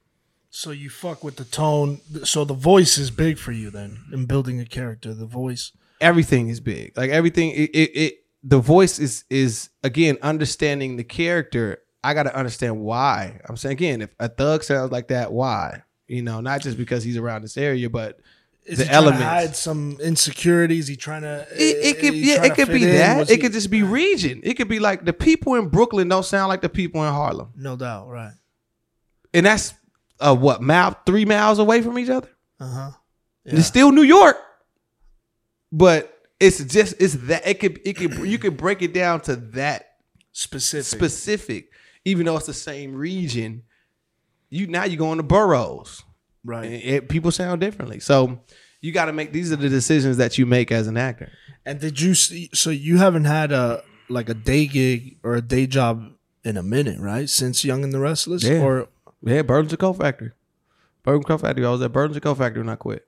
So you you've basically you've sustained your 20 living- years. twenty years off of acting, writing, something in the business. Yeah. right. I hustle and shit on the side. You do Never drugs or anything like that, but just hustling shit. yeah, yeah, you yeah. gotta yeah. clarify. You know what I'm saying? Yeah, yeah, yeah, yeah, yeah, yeah, yeah, yeah. yeah. No, no, no, no, no, no, never drugs. Right. So after that, man, what's like a big like a like when when did you start writing, man? Uh man, uh RIP to my my writing mentor, Michael Kane. He wrote all the right moves for Tom Cruise. I have a fascinating life, I'm trying to tell you. At 17, I met Michael Kane, who wrote all the right moves for Tom Cruise, Southern Comfort, one of the Jaws is, and he was like popping in like the 70s, 80s. And I'll never forget it. Not Michael Caine the actor. Not Michael Caine, talking Michael about, Caine, the uh, writer. right. Um, he just passed this. Uh, Oh, yeah? this year. No, no, was it? No, last year. No, this year. I'm sorry. Um, and uh, he walks up to me after a showcase. I was 17. 17. Uh, again, from the hood, from rough apartments. And he's like, I got this 60 year old white man coming up to me. He's like, hey, I think you'd be an incredible writer. I said, I hate fucking English. What the fuck are you talking about? he's like, he's like, I, I'm terrible at it. I, he's like, no, that's structure. It's not creative. I think you being a incredible writer. I was like, I was like, okay. He was like, look, I want you to help me write the script. He's like, you stay in my, you stay in my, uh, my pool house. You know, I paid for the week, and then I said, I cut. I said, let me stop you right there. Let me stop right there. I, I have no problem whooping a sixty year old white man's ass if you're on some funny shit. And he was like, That's the first and he was like, yo, he was cracking up. He was like, hell no. He was like, I ain't on no shit like that. I was like, I'm just letting you know. I'm just letting you know. Like, I ain't even with the funny shit. Yeah. And um, he was like, he was like, nah. And I ended up, I, I ended up taking a two week vacation from Burlington Coat Factory. Uh-huh. And I wrote my first script when it was one of the best decisions in my life. And he taught me how to write. damn. He taught me how to write. 17, some kid that I had no indication that I would ever be in a writer. Ever. And this is fast forward into, you know, when I met Kenya. I I worked with him and I helped write, you know, I you know, like maybe three scripts. Three three scripts. They didn't get credit for them, you know. I was paying my dues. Um, but I him like write like three scripts. And um it wasn't until I met Kenya that I felt that I could actually be a, a writer. Because I saw a six year old white man, he's on the phone with ICM and all that back in the day going off. Bob, you didn't read the fucking script? Are you fucking serious, Bob? Yo, I'm a fucking, he talks to him crazy. Yeah. Talking crazy. All right, man, I see you on the golf course. The fuck just happened? Like you just disrespected his whole life. You talked about his kids, like like, like everything. And then I see you on the I see you on the golf course. Like it was it was a fascinating kind of uh, scope that I got to witness as a, at an early age. Um, and again, it just felt, felt so far that I didn't ever even consider being a real writer. It wasn't until I met Kenya. I was like, you know, as as naive it may sound, like a black people do that. When did you meet him? Uh, when I was 29. I was 29. So it's 10 years of having this skill in my back pocket that I just never used. Mike didn't even know I, I, I had that type of experience. When he when he hired me to become a writer, it was off the same. it- it's crazy, you know. It's crazy. I, you know, I tell Mike all the time, he's my white guy. He's my white guy. yeah. Every they- anybody tell you every black man need one white man. Mike's my fucking guy. You know what I'm saying? And you know, uh, he really he really saw and you know saw the potential. Again, he saw the creative where we were writing together on the way to things. He didn't know my experience of writing and actually my my training from Michael Kane when he was like, I want you to be a writer.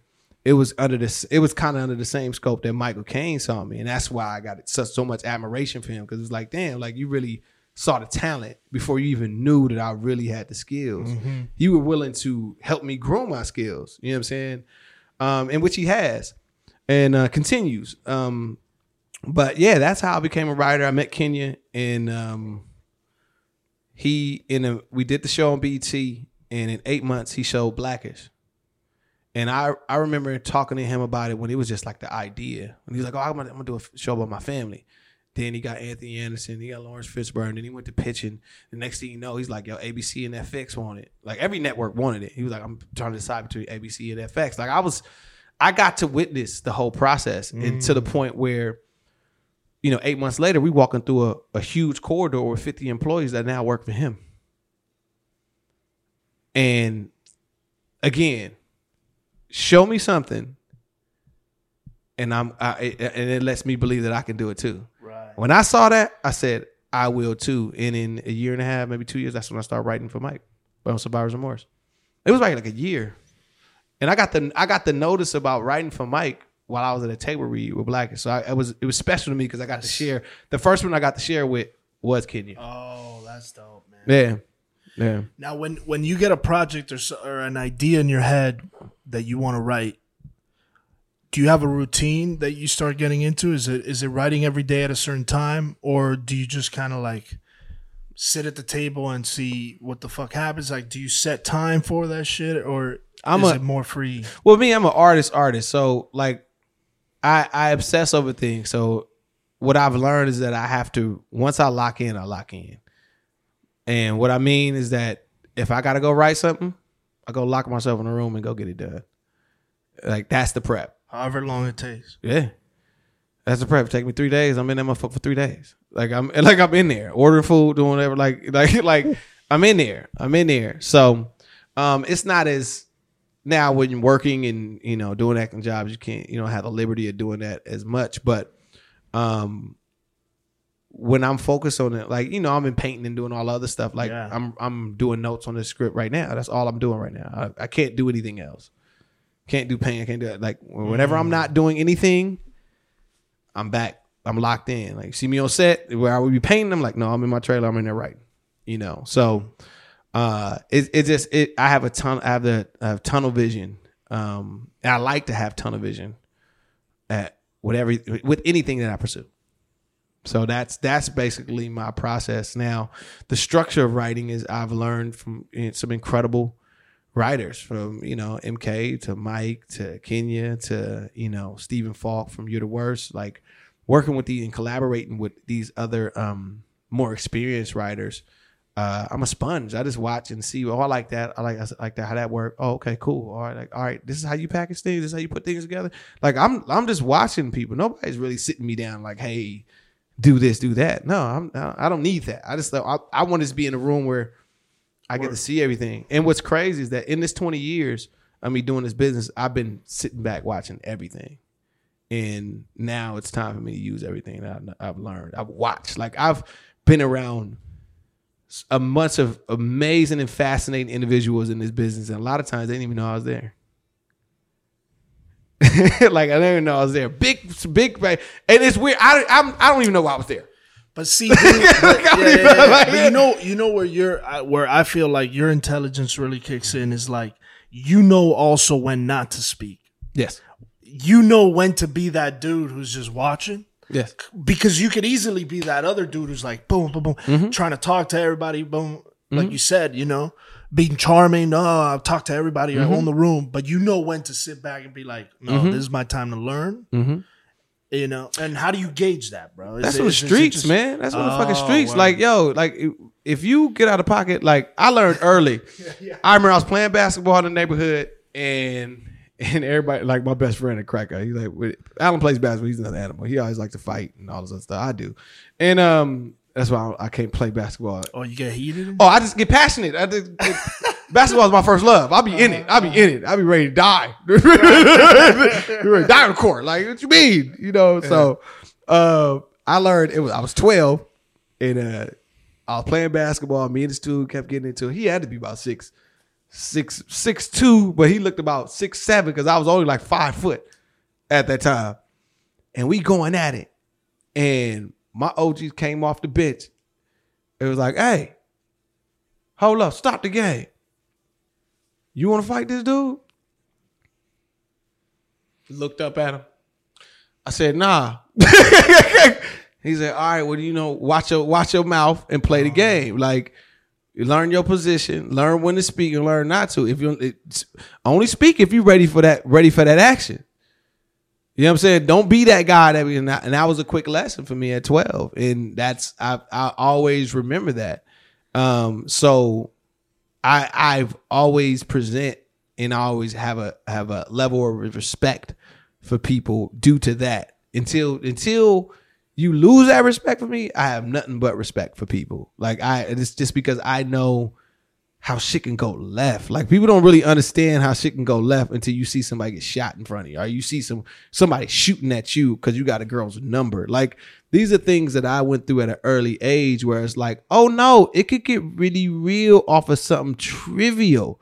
We was mm. arguing about rappers, and I saw somebody get beat up. Like, yo, like he was for Nas, and you just took his shoes. So, but like on a business level, like, yo, this is, I saw this. Like, this is crazy. uh, on a business level or on a Yeah. career level, Yeah. it's like people can lose their fucking like you could lose a whole, you know. I'm not gonna bring it up, but something that happened on set, and you're like, yo, like Yeah. this person can get, you know, something can happen where Yeah. you lose your job, it's bro. respect, man. or It's future respect. shit, you know. Yeah, you can't be disrespectful, man. And then you got to pick your spots, and you got to understand Who you talking to? who too, you right? talking to. That's for real. That's another thing yeah, from the yeah, streets. Yeah, yeah, yeah. Because you may true, think bro. that dude that's quiet in the corner, you over there. Oh yeah, yeah, I'm giving him all the gas. Ah, Mm-hmm. yeah, yeah. He ain't saying nothing here, punk.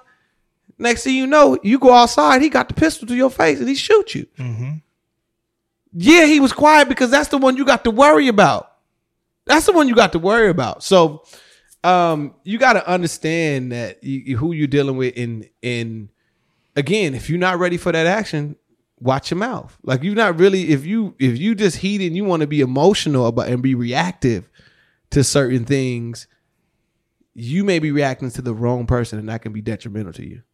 It could be detrimental to your career. I've had, I learned early. I mean, I almost beat a producer in one of my acting classes when I was a kid, and I was like twenty. It was, I- it was in that my same acting class. I was eighteen.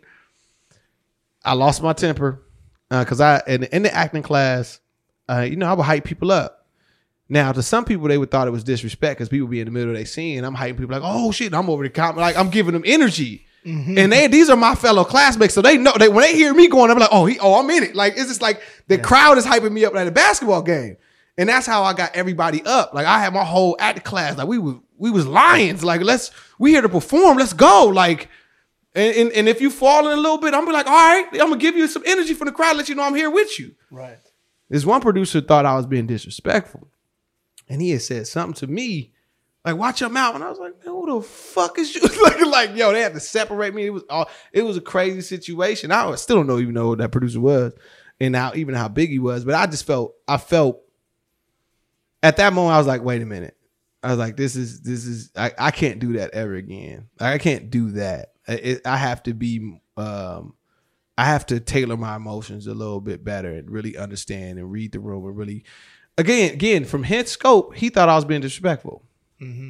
Now, if we had a conversation now, and I'd be like, "Well, no, this is what it was," and you know, I was either helping this actor find energy or find confidence because he wasn't didn't feel like he was alone on stage all of a sudden because he because of these six strangers now that are in here. Because I saw him do this scene when it was just us, and he was killing it. Right.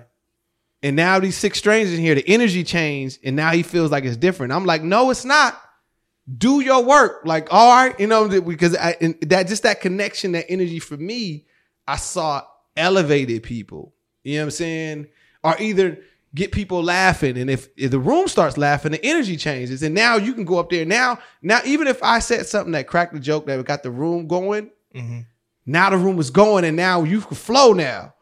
Now that everybody's ready to laugh now, You broke the ice. Yes, Right. You know, so so yeah, I, I've I've definitely been in that situation where I'm I'm speaking from experience. You know, um, and she again, you just gotta you just pick and choose your battles. You gotta pick and choose your battles, and then again, uh, one of the biggest notes and that I ever got is two big notes that I got from my uh my mentor Michael Kane. One was uh, it's not what you say, it's how you say it.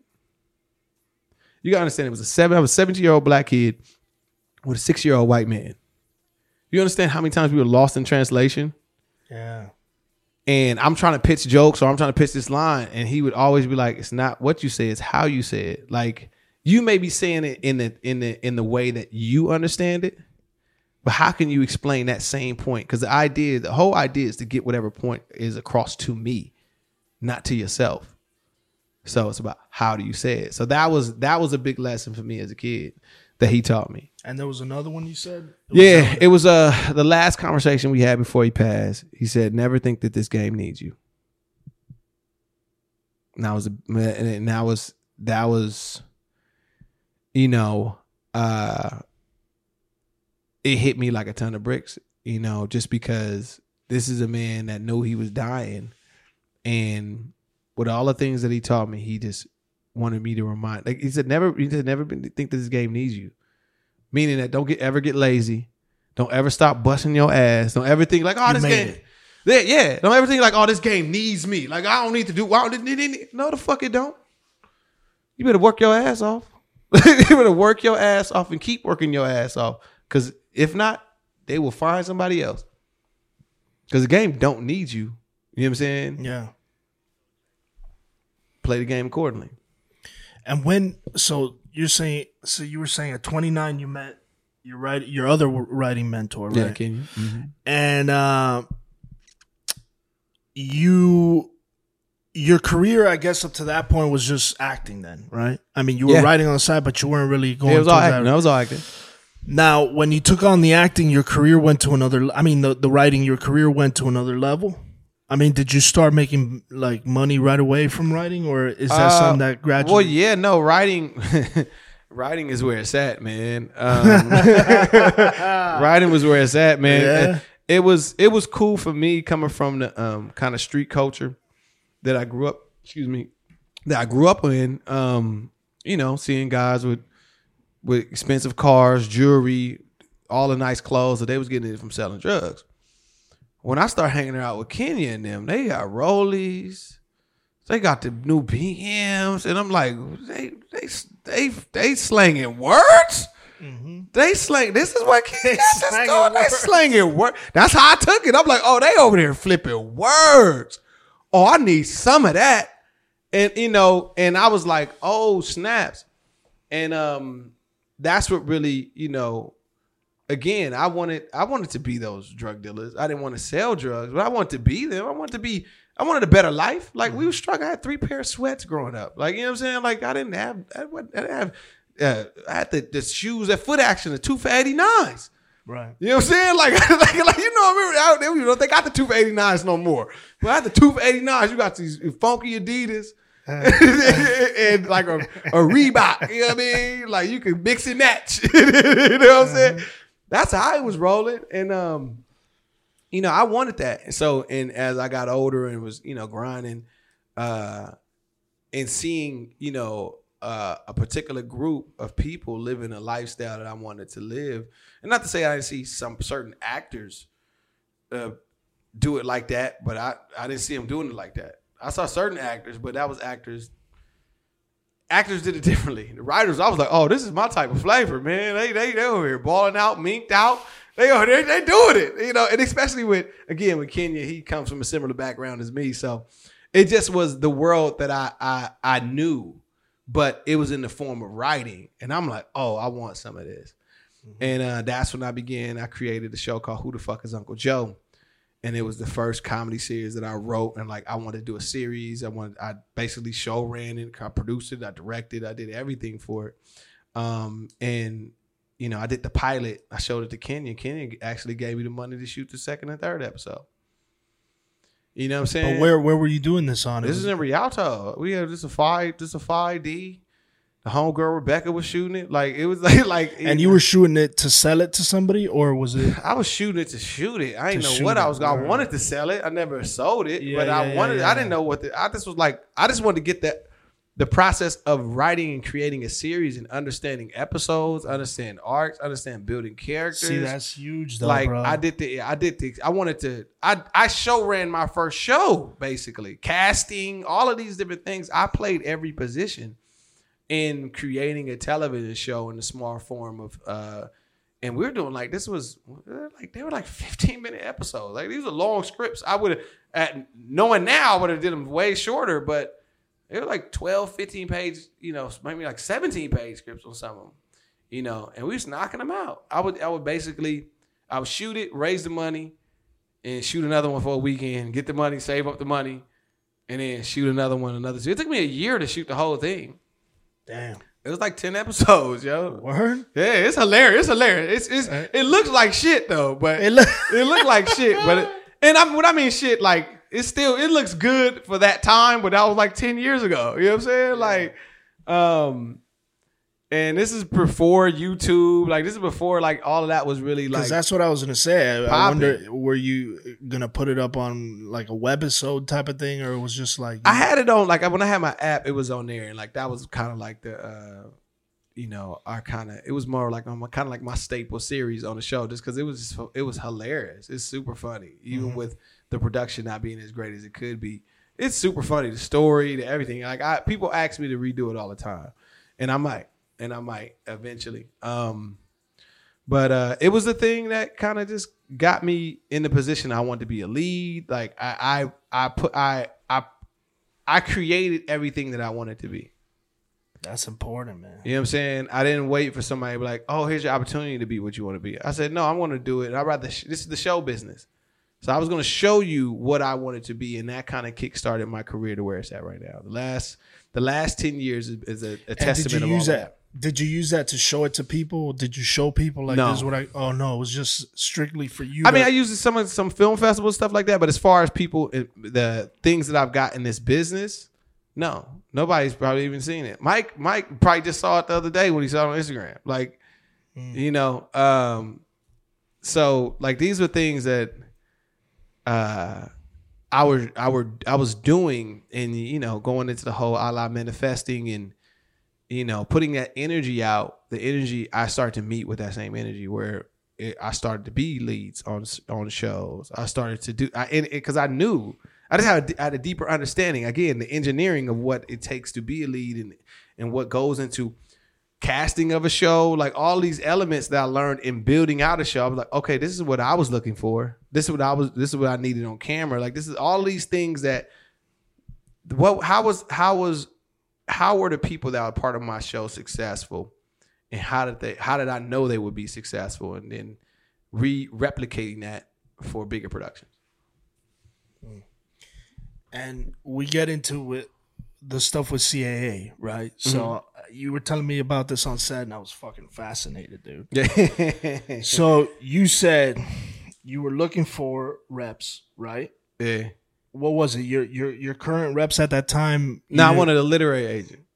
Oh, you wanted a literary. I wanted a literary agent. The agency that I was with, um, they didn't have literary. So you were like, I gotta look for one that Yeah, this has is got everything across the board.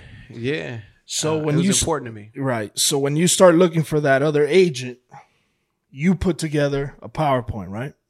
Well, no. What happened was um, I started to develop a relationship with my my current agent. Now it was a kind of a two year deal where we met and through our first conversation over the span of two years we stayed connected and and, and stayed in conversation. How, how'd you meet him? Or through a friend, through a friend. Shout out to Megan. okay, Um, through a friend that thought it would be dope that we knew each other just because she saw my trajectory and his. And um, you know, it's not too many black agent agents at CAA. Oh, so um we we befriended each other. And ironically on the lunch the two year like kind of two year anniversary of us meeting we had lunch again. And that was the day that uh he got promoted as an agent. Because before that, he was. he was just an assistant oh, He's just an assistant. We're talking about relationships now, right? Politics. That's that politics Yeah, part. What we were talking about. Yeah, um, you know, so that was again, that was a relationship that we were, you know, we cultivated for the past two years, and then my contract was up on my agency that I was with, and like I, I went to them before I left. I said, "Are you guys going to do a literary?" And they said they were, and then um, when it came down to it, they didn't, and I was like, I, I gotta go, and I hit up, I hit them up. I said, "Hey, I'm a free agent.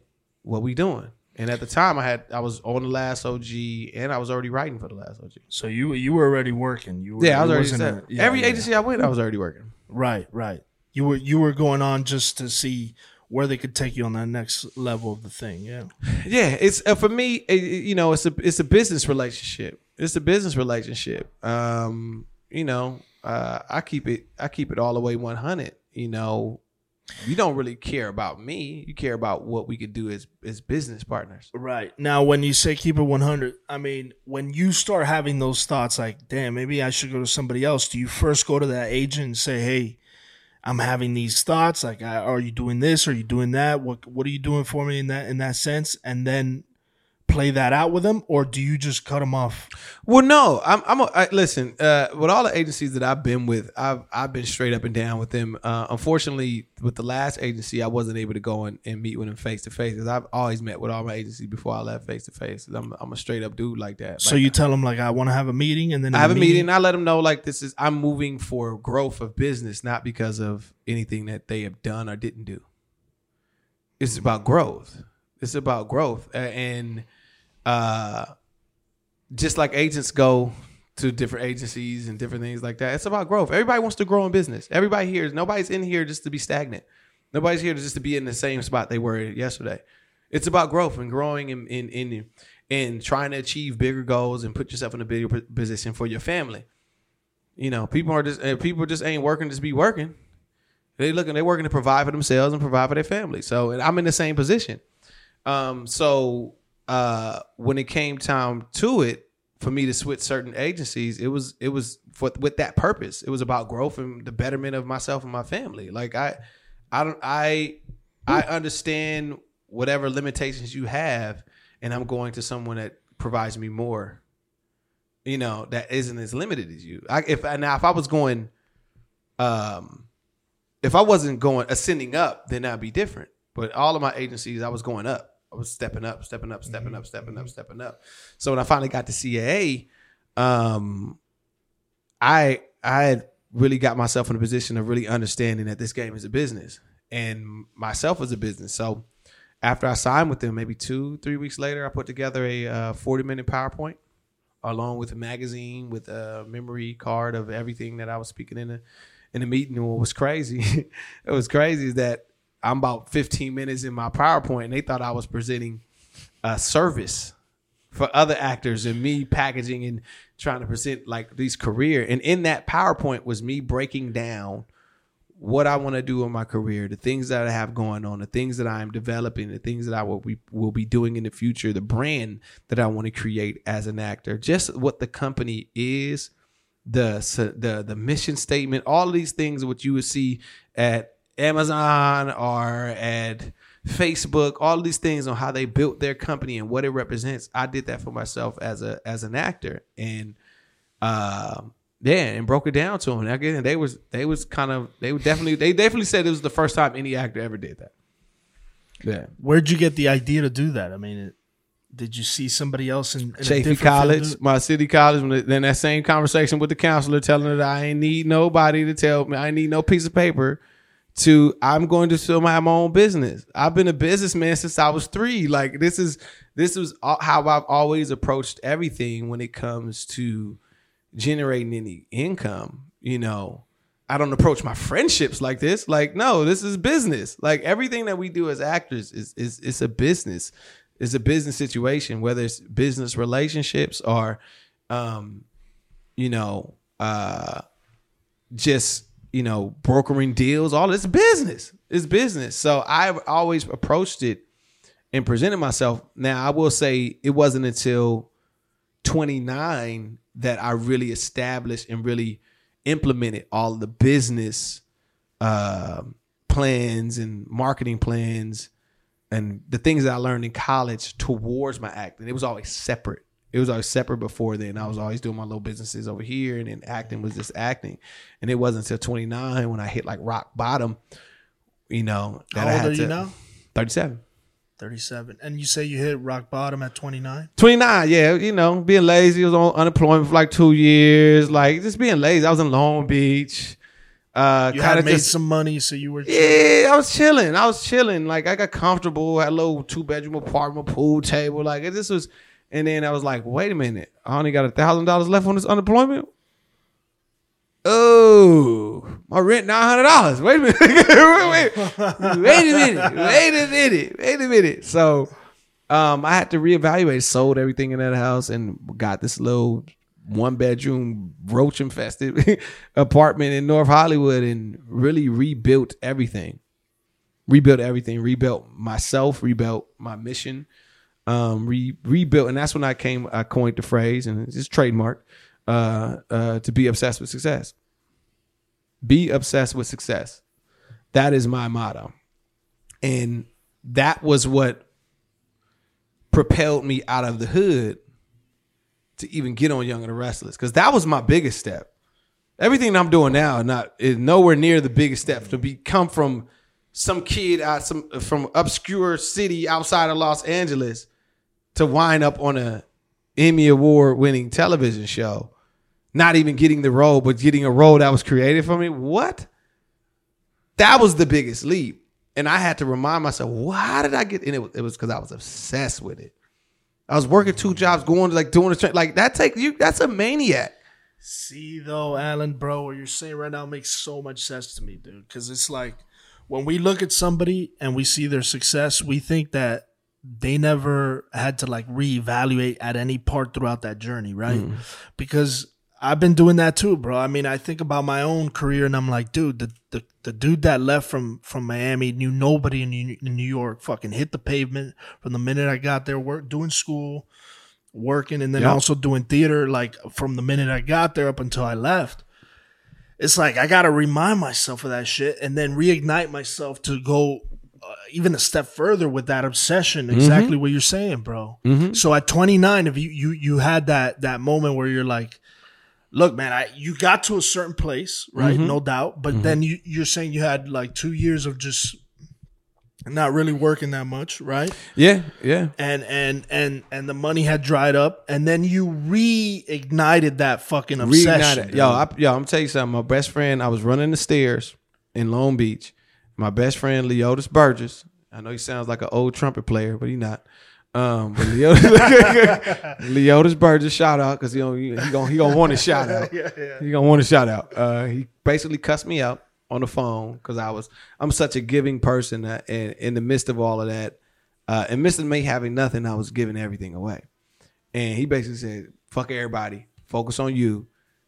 You know, fuck me, fuck everybody. Like focus on you, get your shit together. And I went home and fell out in my office in a fetal position, crying, praying, and you know, again, another another one of those God moments. God told me to stand up and go get it, and He gave me the plan to get back, re obsessed, be obsessed with success. That was what was injected in my head, and uh, I sold everything, got back being obsessed with nothing mattered but acting. Um, and before I could move into my apartment, I was moving in. I think on the Monday, I booked a national Ford commercial and haven't stopped working since. I haven't stopped working since. And this is another, another thing that maybe some actors can take. Um, when I got my one bedroom apartment, I didn't have a couch because I was like, I don't want to be comfortable. I said, I don't, I don't want to be, I want to be uncomfortable because I was uncomfortable in the hood. I, you know, I, I wasn't comfortable. So I don't want to be a, com- I just got, I don't even have a couch in my house now. I got a 3,600 square foot house, five. I still don't have a couch in there. Now I'm, I just bought one. I bought an $8,000 couch. just bought one. But it was me. I, and I literally was like, I don't have a couch. It's like, I just never had a couch in any of my houses. Holy shit. You know, just because I built myself to not be comfortable, not be comfortable. And the other rule that I did was I said once I fill up all the walls of my accomplishments. So when every time I book something, I put it in a frame, like a little eight by eleven frame, and I put it on my wall. And I said, I can't move from here until I fill up all the walls of my accomplishments. It took me, I think, three years to fill up the walls in that one bedroom apartment. I moved into a two bedroom. It took me a year. And then after that, I moved into a three bedroom house, and it took me, I think, uh, two, two, maybe two and a half years to fill that one up. And then that's when I bought my, you know, basically million dollar home. Damn, dude. And that's all from reigniting that shit at 29. Yep. That's fucking, bro, that's huge, man. That's huge. Most times, you know, people think that they're locked into whatever habits they're in, you know what I mean? And mm-hmm. and that you can't recreate yourself, bro. So I respect Yeah. that.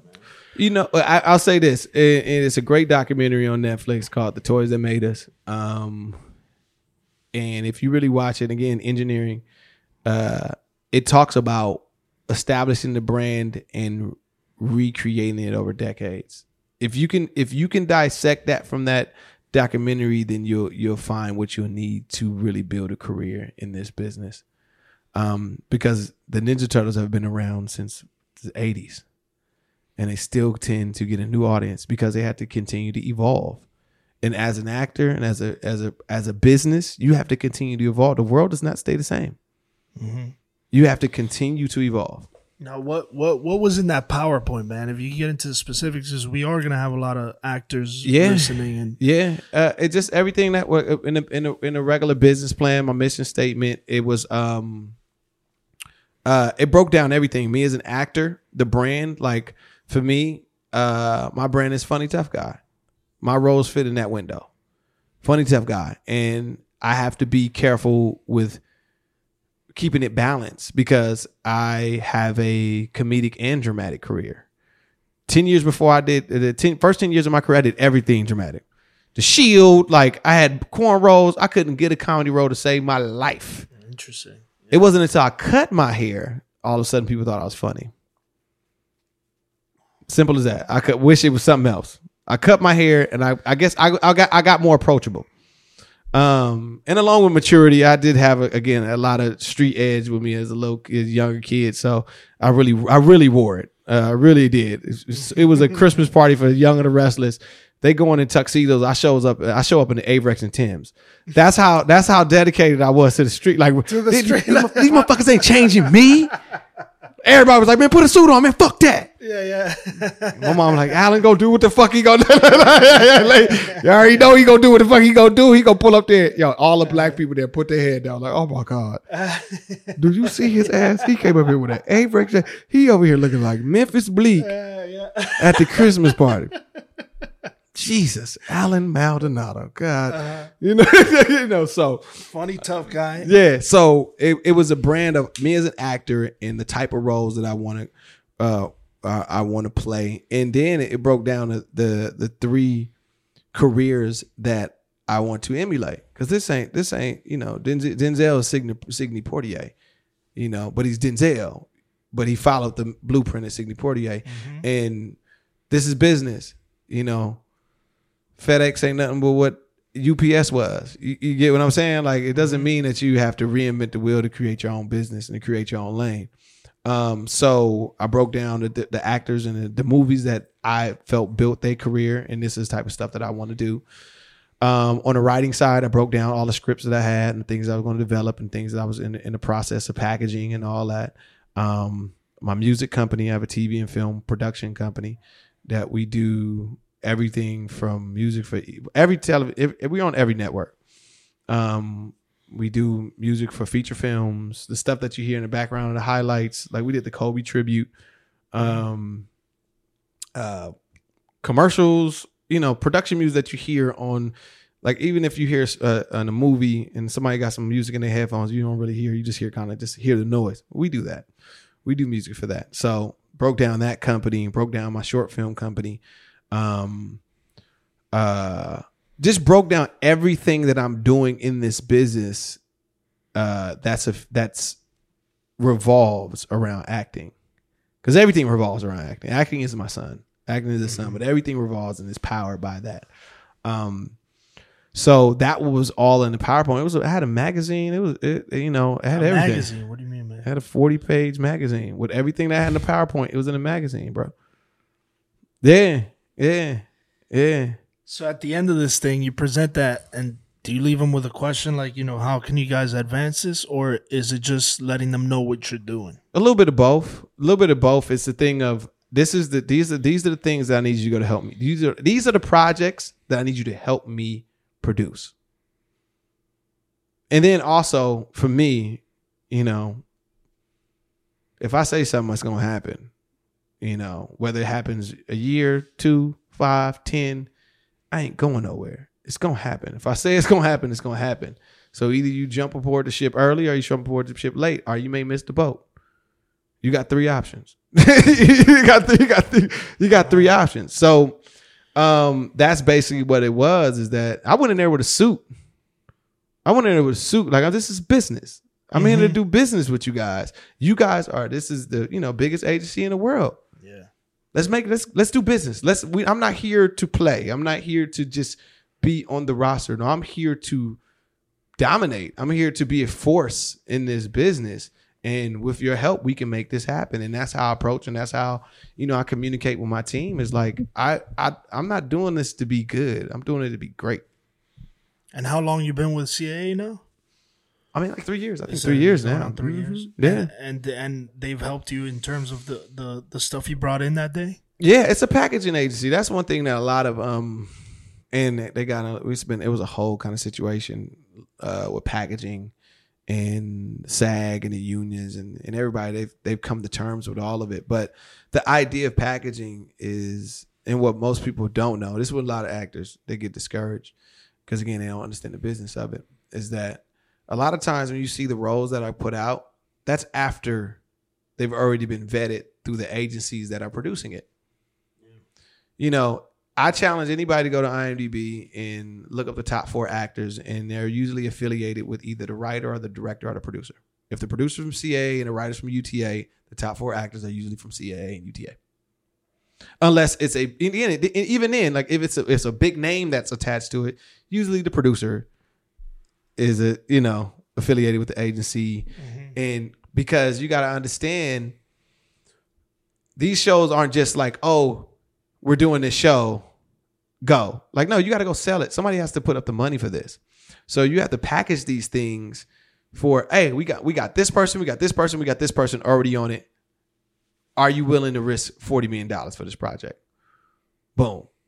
And of course while that is happening you don't think the people inside of those agencies are talking amongst themselves already lining up their actors or people that they want to audition first and then in the event that they don't find actors within their own company, then it gets out to the smaller agencies. But it don't reach the smaller agencies because that's because they because these packaging agencies represent everybody. They represent writers, directors, musicians. They can put a whole movie together in house. Right. That's the goal. Like that's the business. That's the bit. And again, that's the resource. And that was, you know, the part of elevating up is the resources. The resources of helping me get to a place because I want to produce and create and again uh, be a showrunner and all those things and and create jobs for people, not just for myself. And the show the show that you just recently uh sold to Netflix. Ah, I can't really talk about it yet. Oh no. Can't really talk about it. But yeah, yeah, you can't really talk about it. Not yet, not yet, not yet, not yet, not yet. But okay, let's. But yeah, yeah, yeah, yeah, yeah, yeah, yeah, yeah, yeah, yeah, yeah, yeah. You have a show Yeah. that you come up with that it's your brainchild. Yep. You bring it to CAA uh, first, and you tell them, "Look, I have this project. I want to sell it." Or, or is that something that happens later? It all depends. It all depends on how you want to do it. These are your agents, so you know they're there to help you. So you would definitely want to bring the project to them, and then and from there they help you put put the package together. Like we need a director, or even an event that just, if I wasn't a, if, I, if I wasn't a writer, say if I wasn't a writer, I was just an actor. I had this idea. You guys represent writers, right? How about how about you introduce me to the writer and we sit down, we make something happen. We're both affiliated with the same agency, so we're all gonna win. We're all on the same team.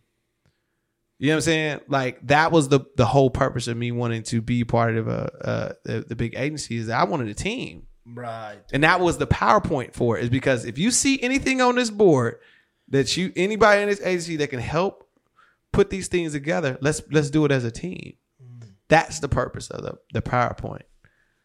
Gotcha. You know, Yeah, it's huge, man. What what those big uh, agencies can do for you, bro, in terms of opening doors and and like you said, pairing you up with somebody else. Because you know, if they're being rep by CAA, they're legit. yeah. You know what I mean? It's it, like It's, it's like any brand. up- it's business. It's like any brand. dog. Yeah, yeah, It's, yeah, it's yeah. like any brand. If you got you sponsored by Nike, and you're like, okay, what kind of athlete are you? Like, yeah, like yeah. yeah, yeah. Now, now, what was that 90-10 rule that you told me about? Okay. bro? All right. So I, I Break break down, the business is Yeah. um eighty percent business, ten percent politics, ten percent talent. Mm-hmm. And uh, as uh, discouraging as it may sound, I know a lot of talented people that haven't done anything with their career Right. because that's all they have is that ten percent, and ten percent of any test is an F. And I know a lot of people that aren't as talented as uh, you know uh, compared to the other people that are great business people. At least you got to be. And then if you got good relationships and you have politics, you got it A. And you don't even need talent.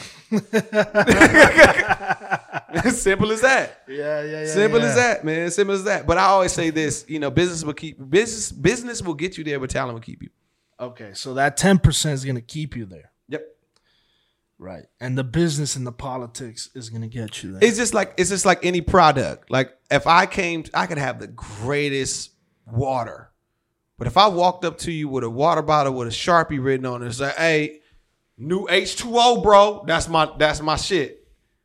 You ain't trusting that. You ain't gonna ever in your life sip that shit.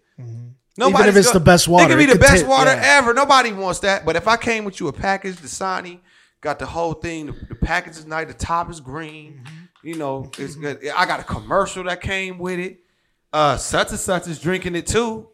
yeah, You gonna give it a try. Now, if it ain't good, you'll never try it again. So that's that's what I mean.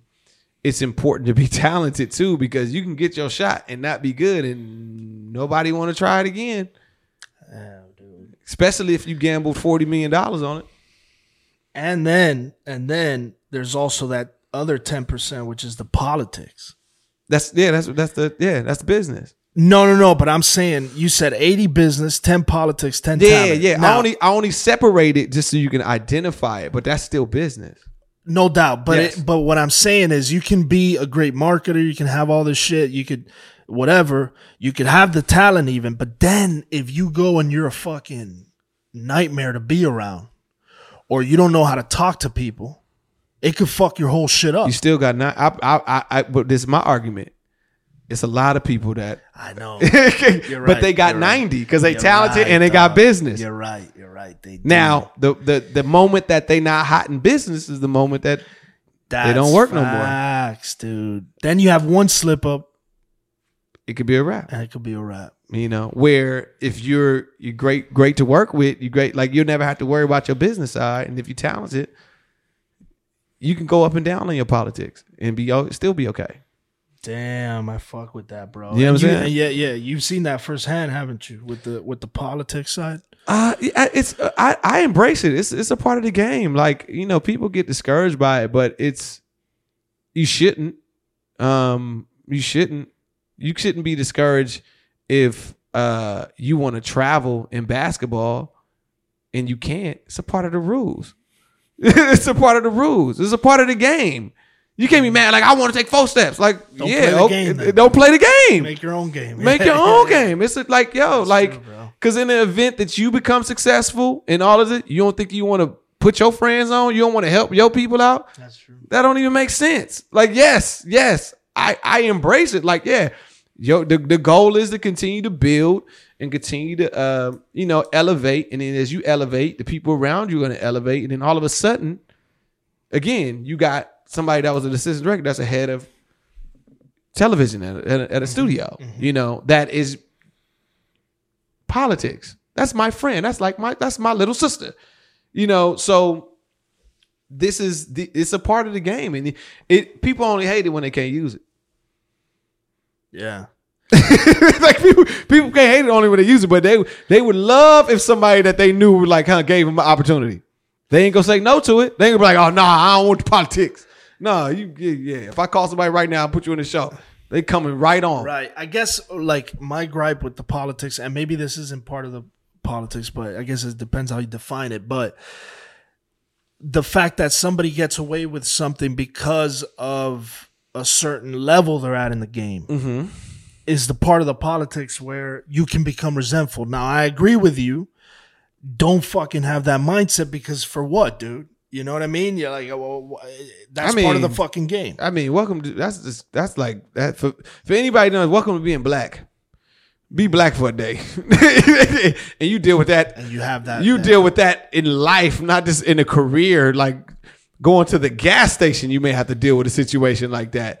So again, it's a part of the game. You know what I'm saying? I could either I could either be mad at it and let it affect my play in the game, or just understand it and know that I may have to work a little harder in situations, that's fucking- and I may have to grow to a certain level where I don't have to deal with that. That's so big, bro. Yeah. Like even because I'm not black, obviously, but I, I'm a minority in the sense mm-hmm. that, you know, I I can see how people in the community shoot themselves in the foot because they start with that mentality. Yeah, they let it defeat them. They let them take it takes your energy away and it distracts you from the actual goal of playing the game. Yeah. Like it's the same thing when you watch basketball. I go back to basketball. I always refer to back. I always reference back to basketball. Is that yeah? If you complaining about calls all day, you you probably not having a good game because you worried about the wrong thing. Mm-hmm. You worried about the wrong thing. Like I'm just worried about. I'm just worried about being great. I'm just worried about being great. You know what I'm saying? I can care less what anybody else has go, got going on or what they doing and how they doing it. How they made it. You know what I'm saying? yeah, it's, it ain't it don't it don't yeah. What you eat don't make me shit. You know what I'm saying? Like like That's huge. go, go good for you, brother. good good, yeah, for yeah. you. And I th- I think it's up to us as minorities to to put that message out, bro. Like, yeah, the game is maybe rigged against you in some ways, but you can overcome them, dog. Like, I I just feel like a lot of times the the talk is a lot about how everything is stacked against us, and you know, and there's no way we can overcome them. And I think that's bullshit, bro. And especially when that fucking message is coming from somebody who's who's killing it, dog. Yeah, yeah. It's it's the It's like, thing what of the f- you? I mean, you made it to. I mean, there's also there's that bullshit of like close the door on, on your way in. You know, Right. you don't want to let other people come up and and eat. And uh so yeah, I don't know. It, that's interesting though. It's an interesting conversation. that, but that's the that. thing. It's not it, it for me. It's uh, I I I- I'm I, I, and it's it's weird, and I'm and and and it, it I don't know if it comes off correctly or it may come off a little weird, but I don't care less if you winning or losing. If you ain't a part of my family, like if you ain't a part of my, what I what what I am doing and what I'm working hard for, I can care less if you winning or losing. I'm not giving you none of that energy. You're not gonna get. You're not gonna get any of that energy. You're not, because I gotta focus all my energy and able to provide for myself and my family. I gotta give that all my all. That's gotta have my whole focus. And if you ain't on the team, it's not like I. It's, again, it's not that I hate you. It's not like I don't care. I mean, it's not like I said. It's not that I want you to lose. And I don't care if you winning or losing. I, I really don't. That's on you to care. It ain't for me to care. Mhm, no. If you ain't a part of my family, you ain't part of people that I'm taking care of and all that other stuff. I can't give you that energy for what? Yeah, yeah, yeah. yeah. For what? And that's what the thing people give give their energy off to so many people that don't matter. They don't have none for themselves. Right. You know what I'm saying? So again, that's why I like to be myself. I like to be myself. I got to be myself. If you ain't in, if you ain't it helping me in the pursuit of, you know, providing for me and the family, mm-hmm. I don't really have time for it. You're focused on your shit. bro. Really don't have time for it. And now, uh, before I let you go, bro, so the, the equalizer, I want to talk a little bit about that because you shared with me some stories about Denzel. Yeah, yeah, you brought yeah. up Denzel earlier. Yeah. yeah How was great. it working with that dude, man? Because that's Yo. legendary, bro. I, yo, it's still, I, it's still sinking into me to be totally honest. Just because, again, like if I say I'm gonna do something, I'm gonna do it, and it's one of those things. Like I said I was gonna do it, and I actually did it. Like oh shit. Crazy. Said I was gonna work with Denzel. I said I was gonna. My boy worked with Denzel a, a few years before, and I'm like, man, I mean, I'm working with Denzel next. yeah. I'm working with Denzel next. Like, you know, I didn't know how it was gonna happen. I yeah. and yeah, yeah. when it happened, it was the crazy that audition. Like I've auditioned for films six months. I've auditioned for one film, Gridiron Gang. Gridiron, I'll say the name of it. Gridiron. I auditioned for six months. Went through various callbacks, football tests. I had a football test right. It was like a, a month after my back surgery. I was like, man, I cried in the car after the football test because I was in so much pain. Damn. I didn't let nobody know on the on the field. Got to got to the point it was me and my uh, me and my boy Jamie. We looked at each other and just shook each other's hand. Was like, after we went through four or five months of just going through this, it's just me and you. Yo, good luck, bro. Like we, yeah, yeah. like, we, it we really yeah. like, yo, good luck, man. Like we, we like, yo, man. It was really one of those moments that was dope. It was just like we looked at each other because it was so competitive to that point. We just looked like. It's either me and you, but good luck, man. It, it, it, we we made it this far, only to get a call like, "Oh, we want you to come back one more time to get there Monday." It's more people that we saw than the past three months. It was an acting Olympics. They was testing people next to each other. Long story short, I didn't get the role. I went in and put it put an audition on tape. I think three days later, like, oh yeah, we're, you're flying in Boston. You're working with Denzel. What? This is this is This for the Equalizer? yeah, but this is right after Gridiron. No, no, this Oh, is you're years just later. saying- I'm just saying oh, you're the just saying- comparison of right, right. of You worked so auditioning process and just the equivalent of working with Denzel. I put it on tape with the casting director, and I'm flying out to Boston to work with Denzel. So no in room. No, well, it was in room. no, but with the no, producers- no produce, no, they was already out filming. They was already in Boston. Shit. So, um, I'm like, what? And my mom never gets excited about anything. Like, Oh, Okay. like I I tell my mom something, she's like, oh, great, great. She quick to tell me, like, all right, make save your money. Like, I'm getting, I'm getting that lecture rather than excitement. I tell my mom I'm doing a movie with Denzel, she lose her shit. I said, oh, word. Word, really? That's that's what floats your boat. That's what it Okay. took, huh? Okay. okay. All right. All right. I see what it is. So I get there. I'm signing my paperwork in the office, and all of a sudden I hear Denzel voice. I'm like, is that the fucking TV? yeah. It's fucking Malcolm X Honors. and shit. I'm like, oh shit, this motherfucker's in the next room. And I'm just, I'm ear hustling like a motherfucker. Uh, so he in there, he literally is with the writer. He could have been with the writer director. I don't know, but he was going through each scene, breaking it down. I think this character, like just giving his notes on each scene. I was like, wow. You know, so I'm hoping he come out. He never come out when he was doing. So I'm always on the signing my paperwork. I took as long as I could sign the shit. um, so uh first day of set, of course my driver's late, so we get rushed through everything. It's frantic. I'm already, you know, on the on the plane there. I'm I'm I'm I'm Big Bank Hank. Wait till Denzel see me. I'm about to give this motherfucker this work. Mm-hmm. Wait, till- wait, wait, this, this, what? What? Oh, I'm about to. Oh, I'm about to. Oh, I'm about to kill when. Why? Wait till you see me. Late. They rushing it through. Like, all right, we waiting for you to get on your mom. I'm like, what the? Like, I'm getting rushed to the set. Antoine Fuqua pops out. Boom. Hey, how you doing, man? Great. I love the tape. Da, da, da, da. All right, here's your mark. Boom, boom, boom, boom. Cool. All right. And action. Denzel hits the corner. You would have thought, remember the lady from the ring when she hopped out the TV? That's how that shit looked to me. I said, oh, there go Denzel. oh. He, I'm supposed to say something as he's passing. This motherfucker almost gets out No. the building before I'm like, oh, and such and such. Cut. He like, uh, yeah, next time, next time say it while I'm still in the building. I'm like, oh, I'm sorry. You know, he's like, he introduces, he's like, hey, how you doing? What's your name? Good morning.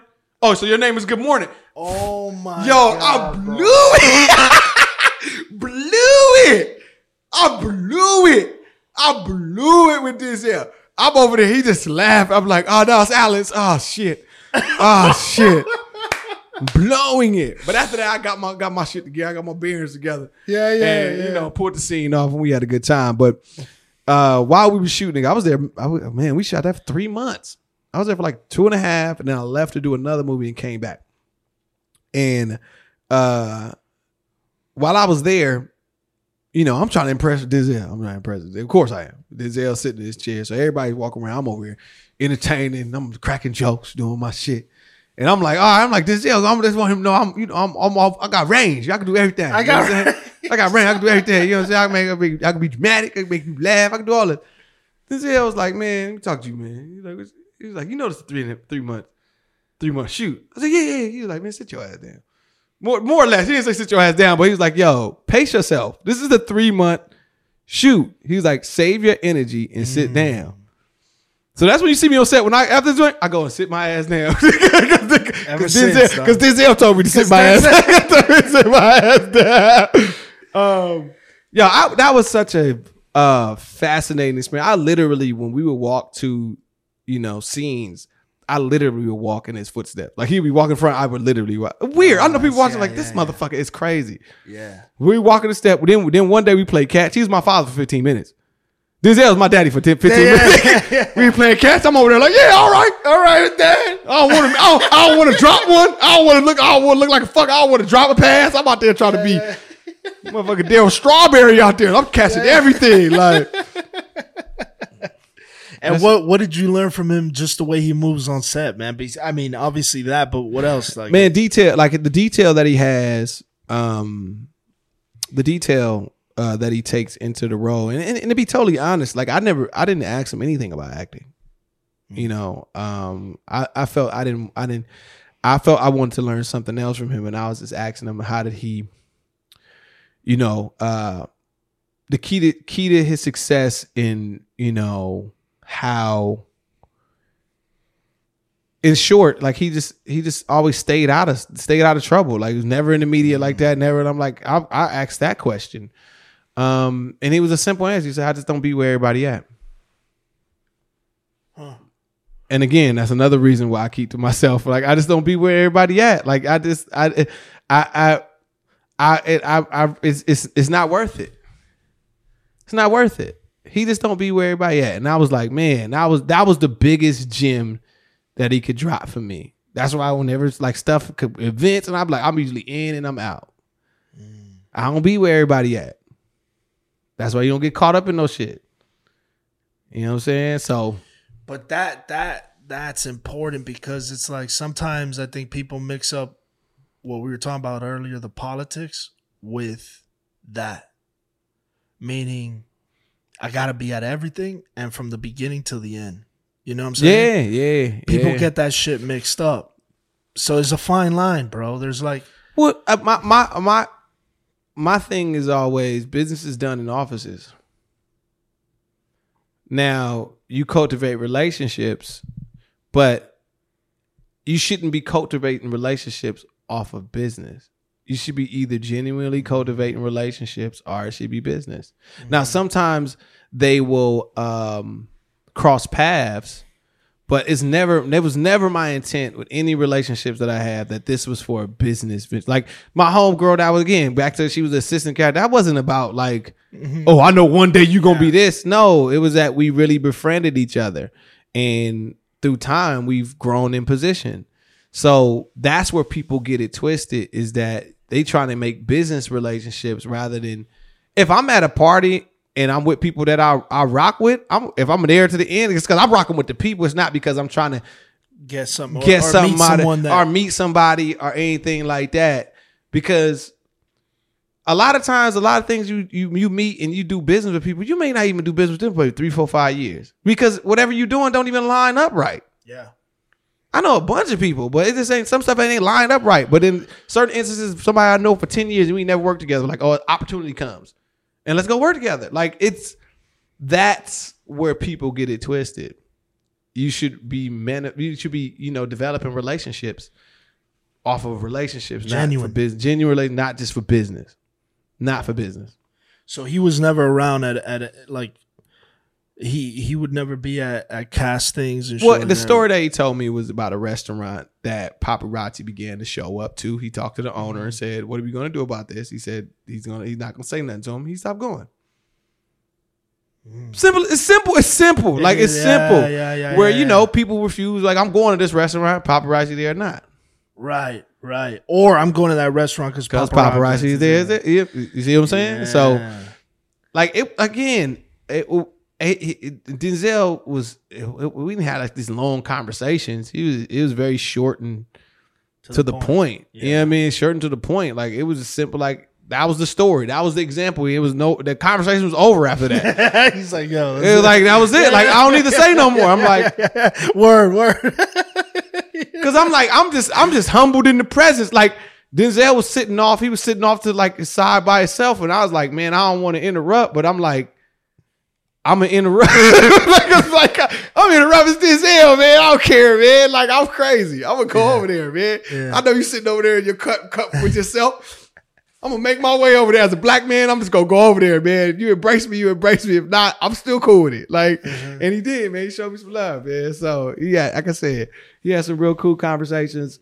Uh, I love his, I love his whole crew just because they've been with him for so long, and you can, you know, they all older, you know, older gentlemen now, and I could just, I just love seeing that because I could envision them like the younger versions of themselves, and I just, I just, I pray to have that same type of relationship with my team that we grow together and we be in this business and we grow old in this business. You know what I'm saying? As a as a group. you know, from his barber. Shout out to uh shout out to Cherry, Mr. Cherry. Um just to kind of grow like that that's what's really dope. Like, yeah, the the movies and the the accolades are cool, but what I love the most in this journey is again watching the people that I've began with, even though we may not have even been as close. Or even man, some people I don't even know other than by name and in passing. But you've seen everybody ascend. It's a beautiful thing to see everybody growing together and like really evolving into the next generation of actors. And, you know, it's a beautiful place when you just look around. You know, the acting is just the task, but the real joy is seeing the people around you, you know, grow and you know, when I bought my home, my boy bought a home. Like it's just like these these kind of milestones that we're all kind of hitting at the same time is what's really, really dope. That's dope, man. Yeah. Brother, thanks for coming in, dude. I mean, I uh I definitely respect everything you're doing, dude. Your hustle is fucking, I mean, it's through the roof, dude. Appreciate and it. you know, it's one of those things where like you see people hustling sometimes on on Instagram and it's bullshit, bro, but not with you, dog. I see it firsthand, bro. I see it firsthand and it's like hey man, I appreciate it, man. so yeah, brother. Thanks for coming in, man. No problem. it. No problem.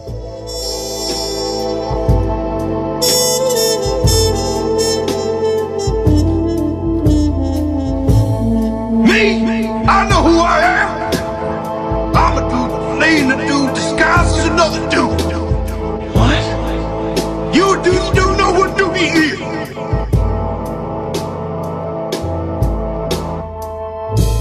This episode was brought to you in part by TSMA Consulting, the entertainment industry's leading social media firm. If you sign up for any of their management packages at tsmaconsulting.com, make sure to tell them Robbie sent you for an exclusive 15% off the first month. Thank me later.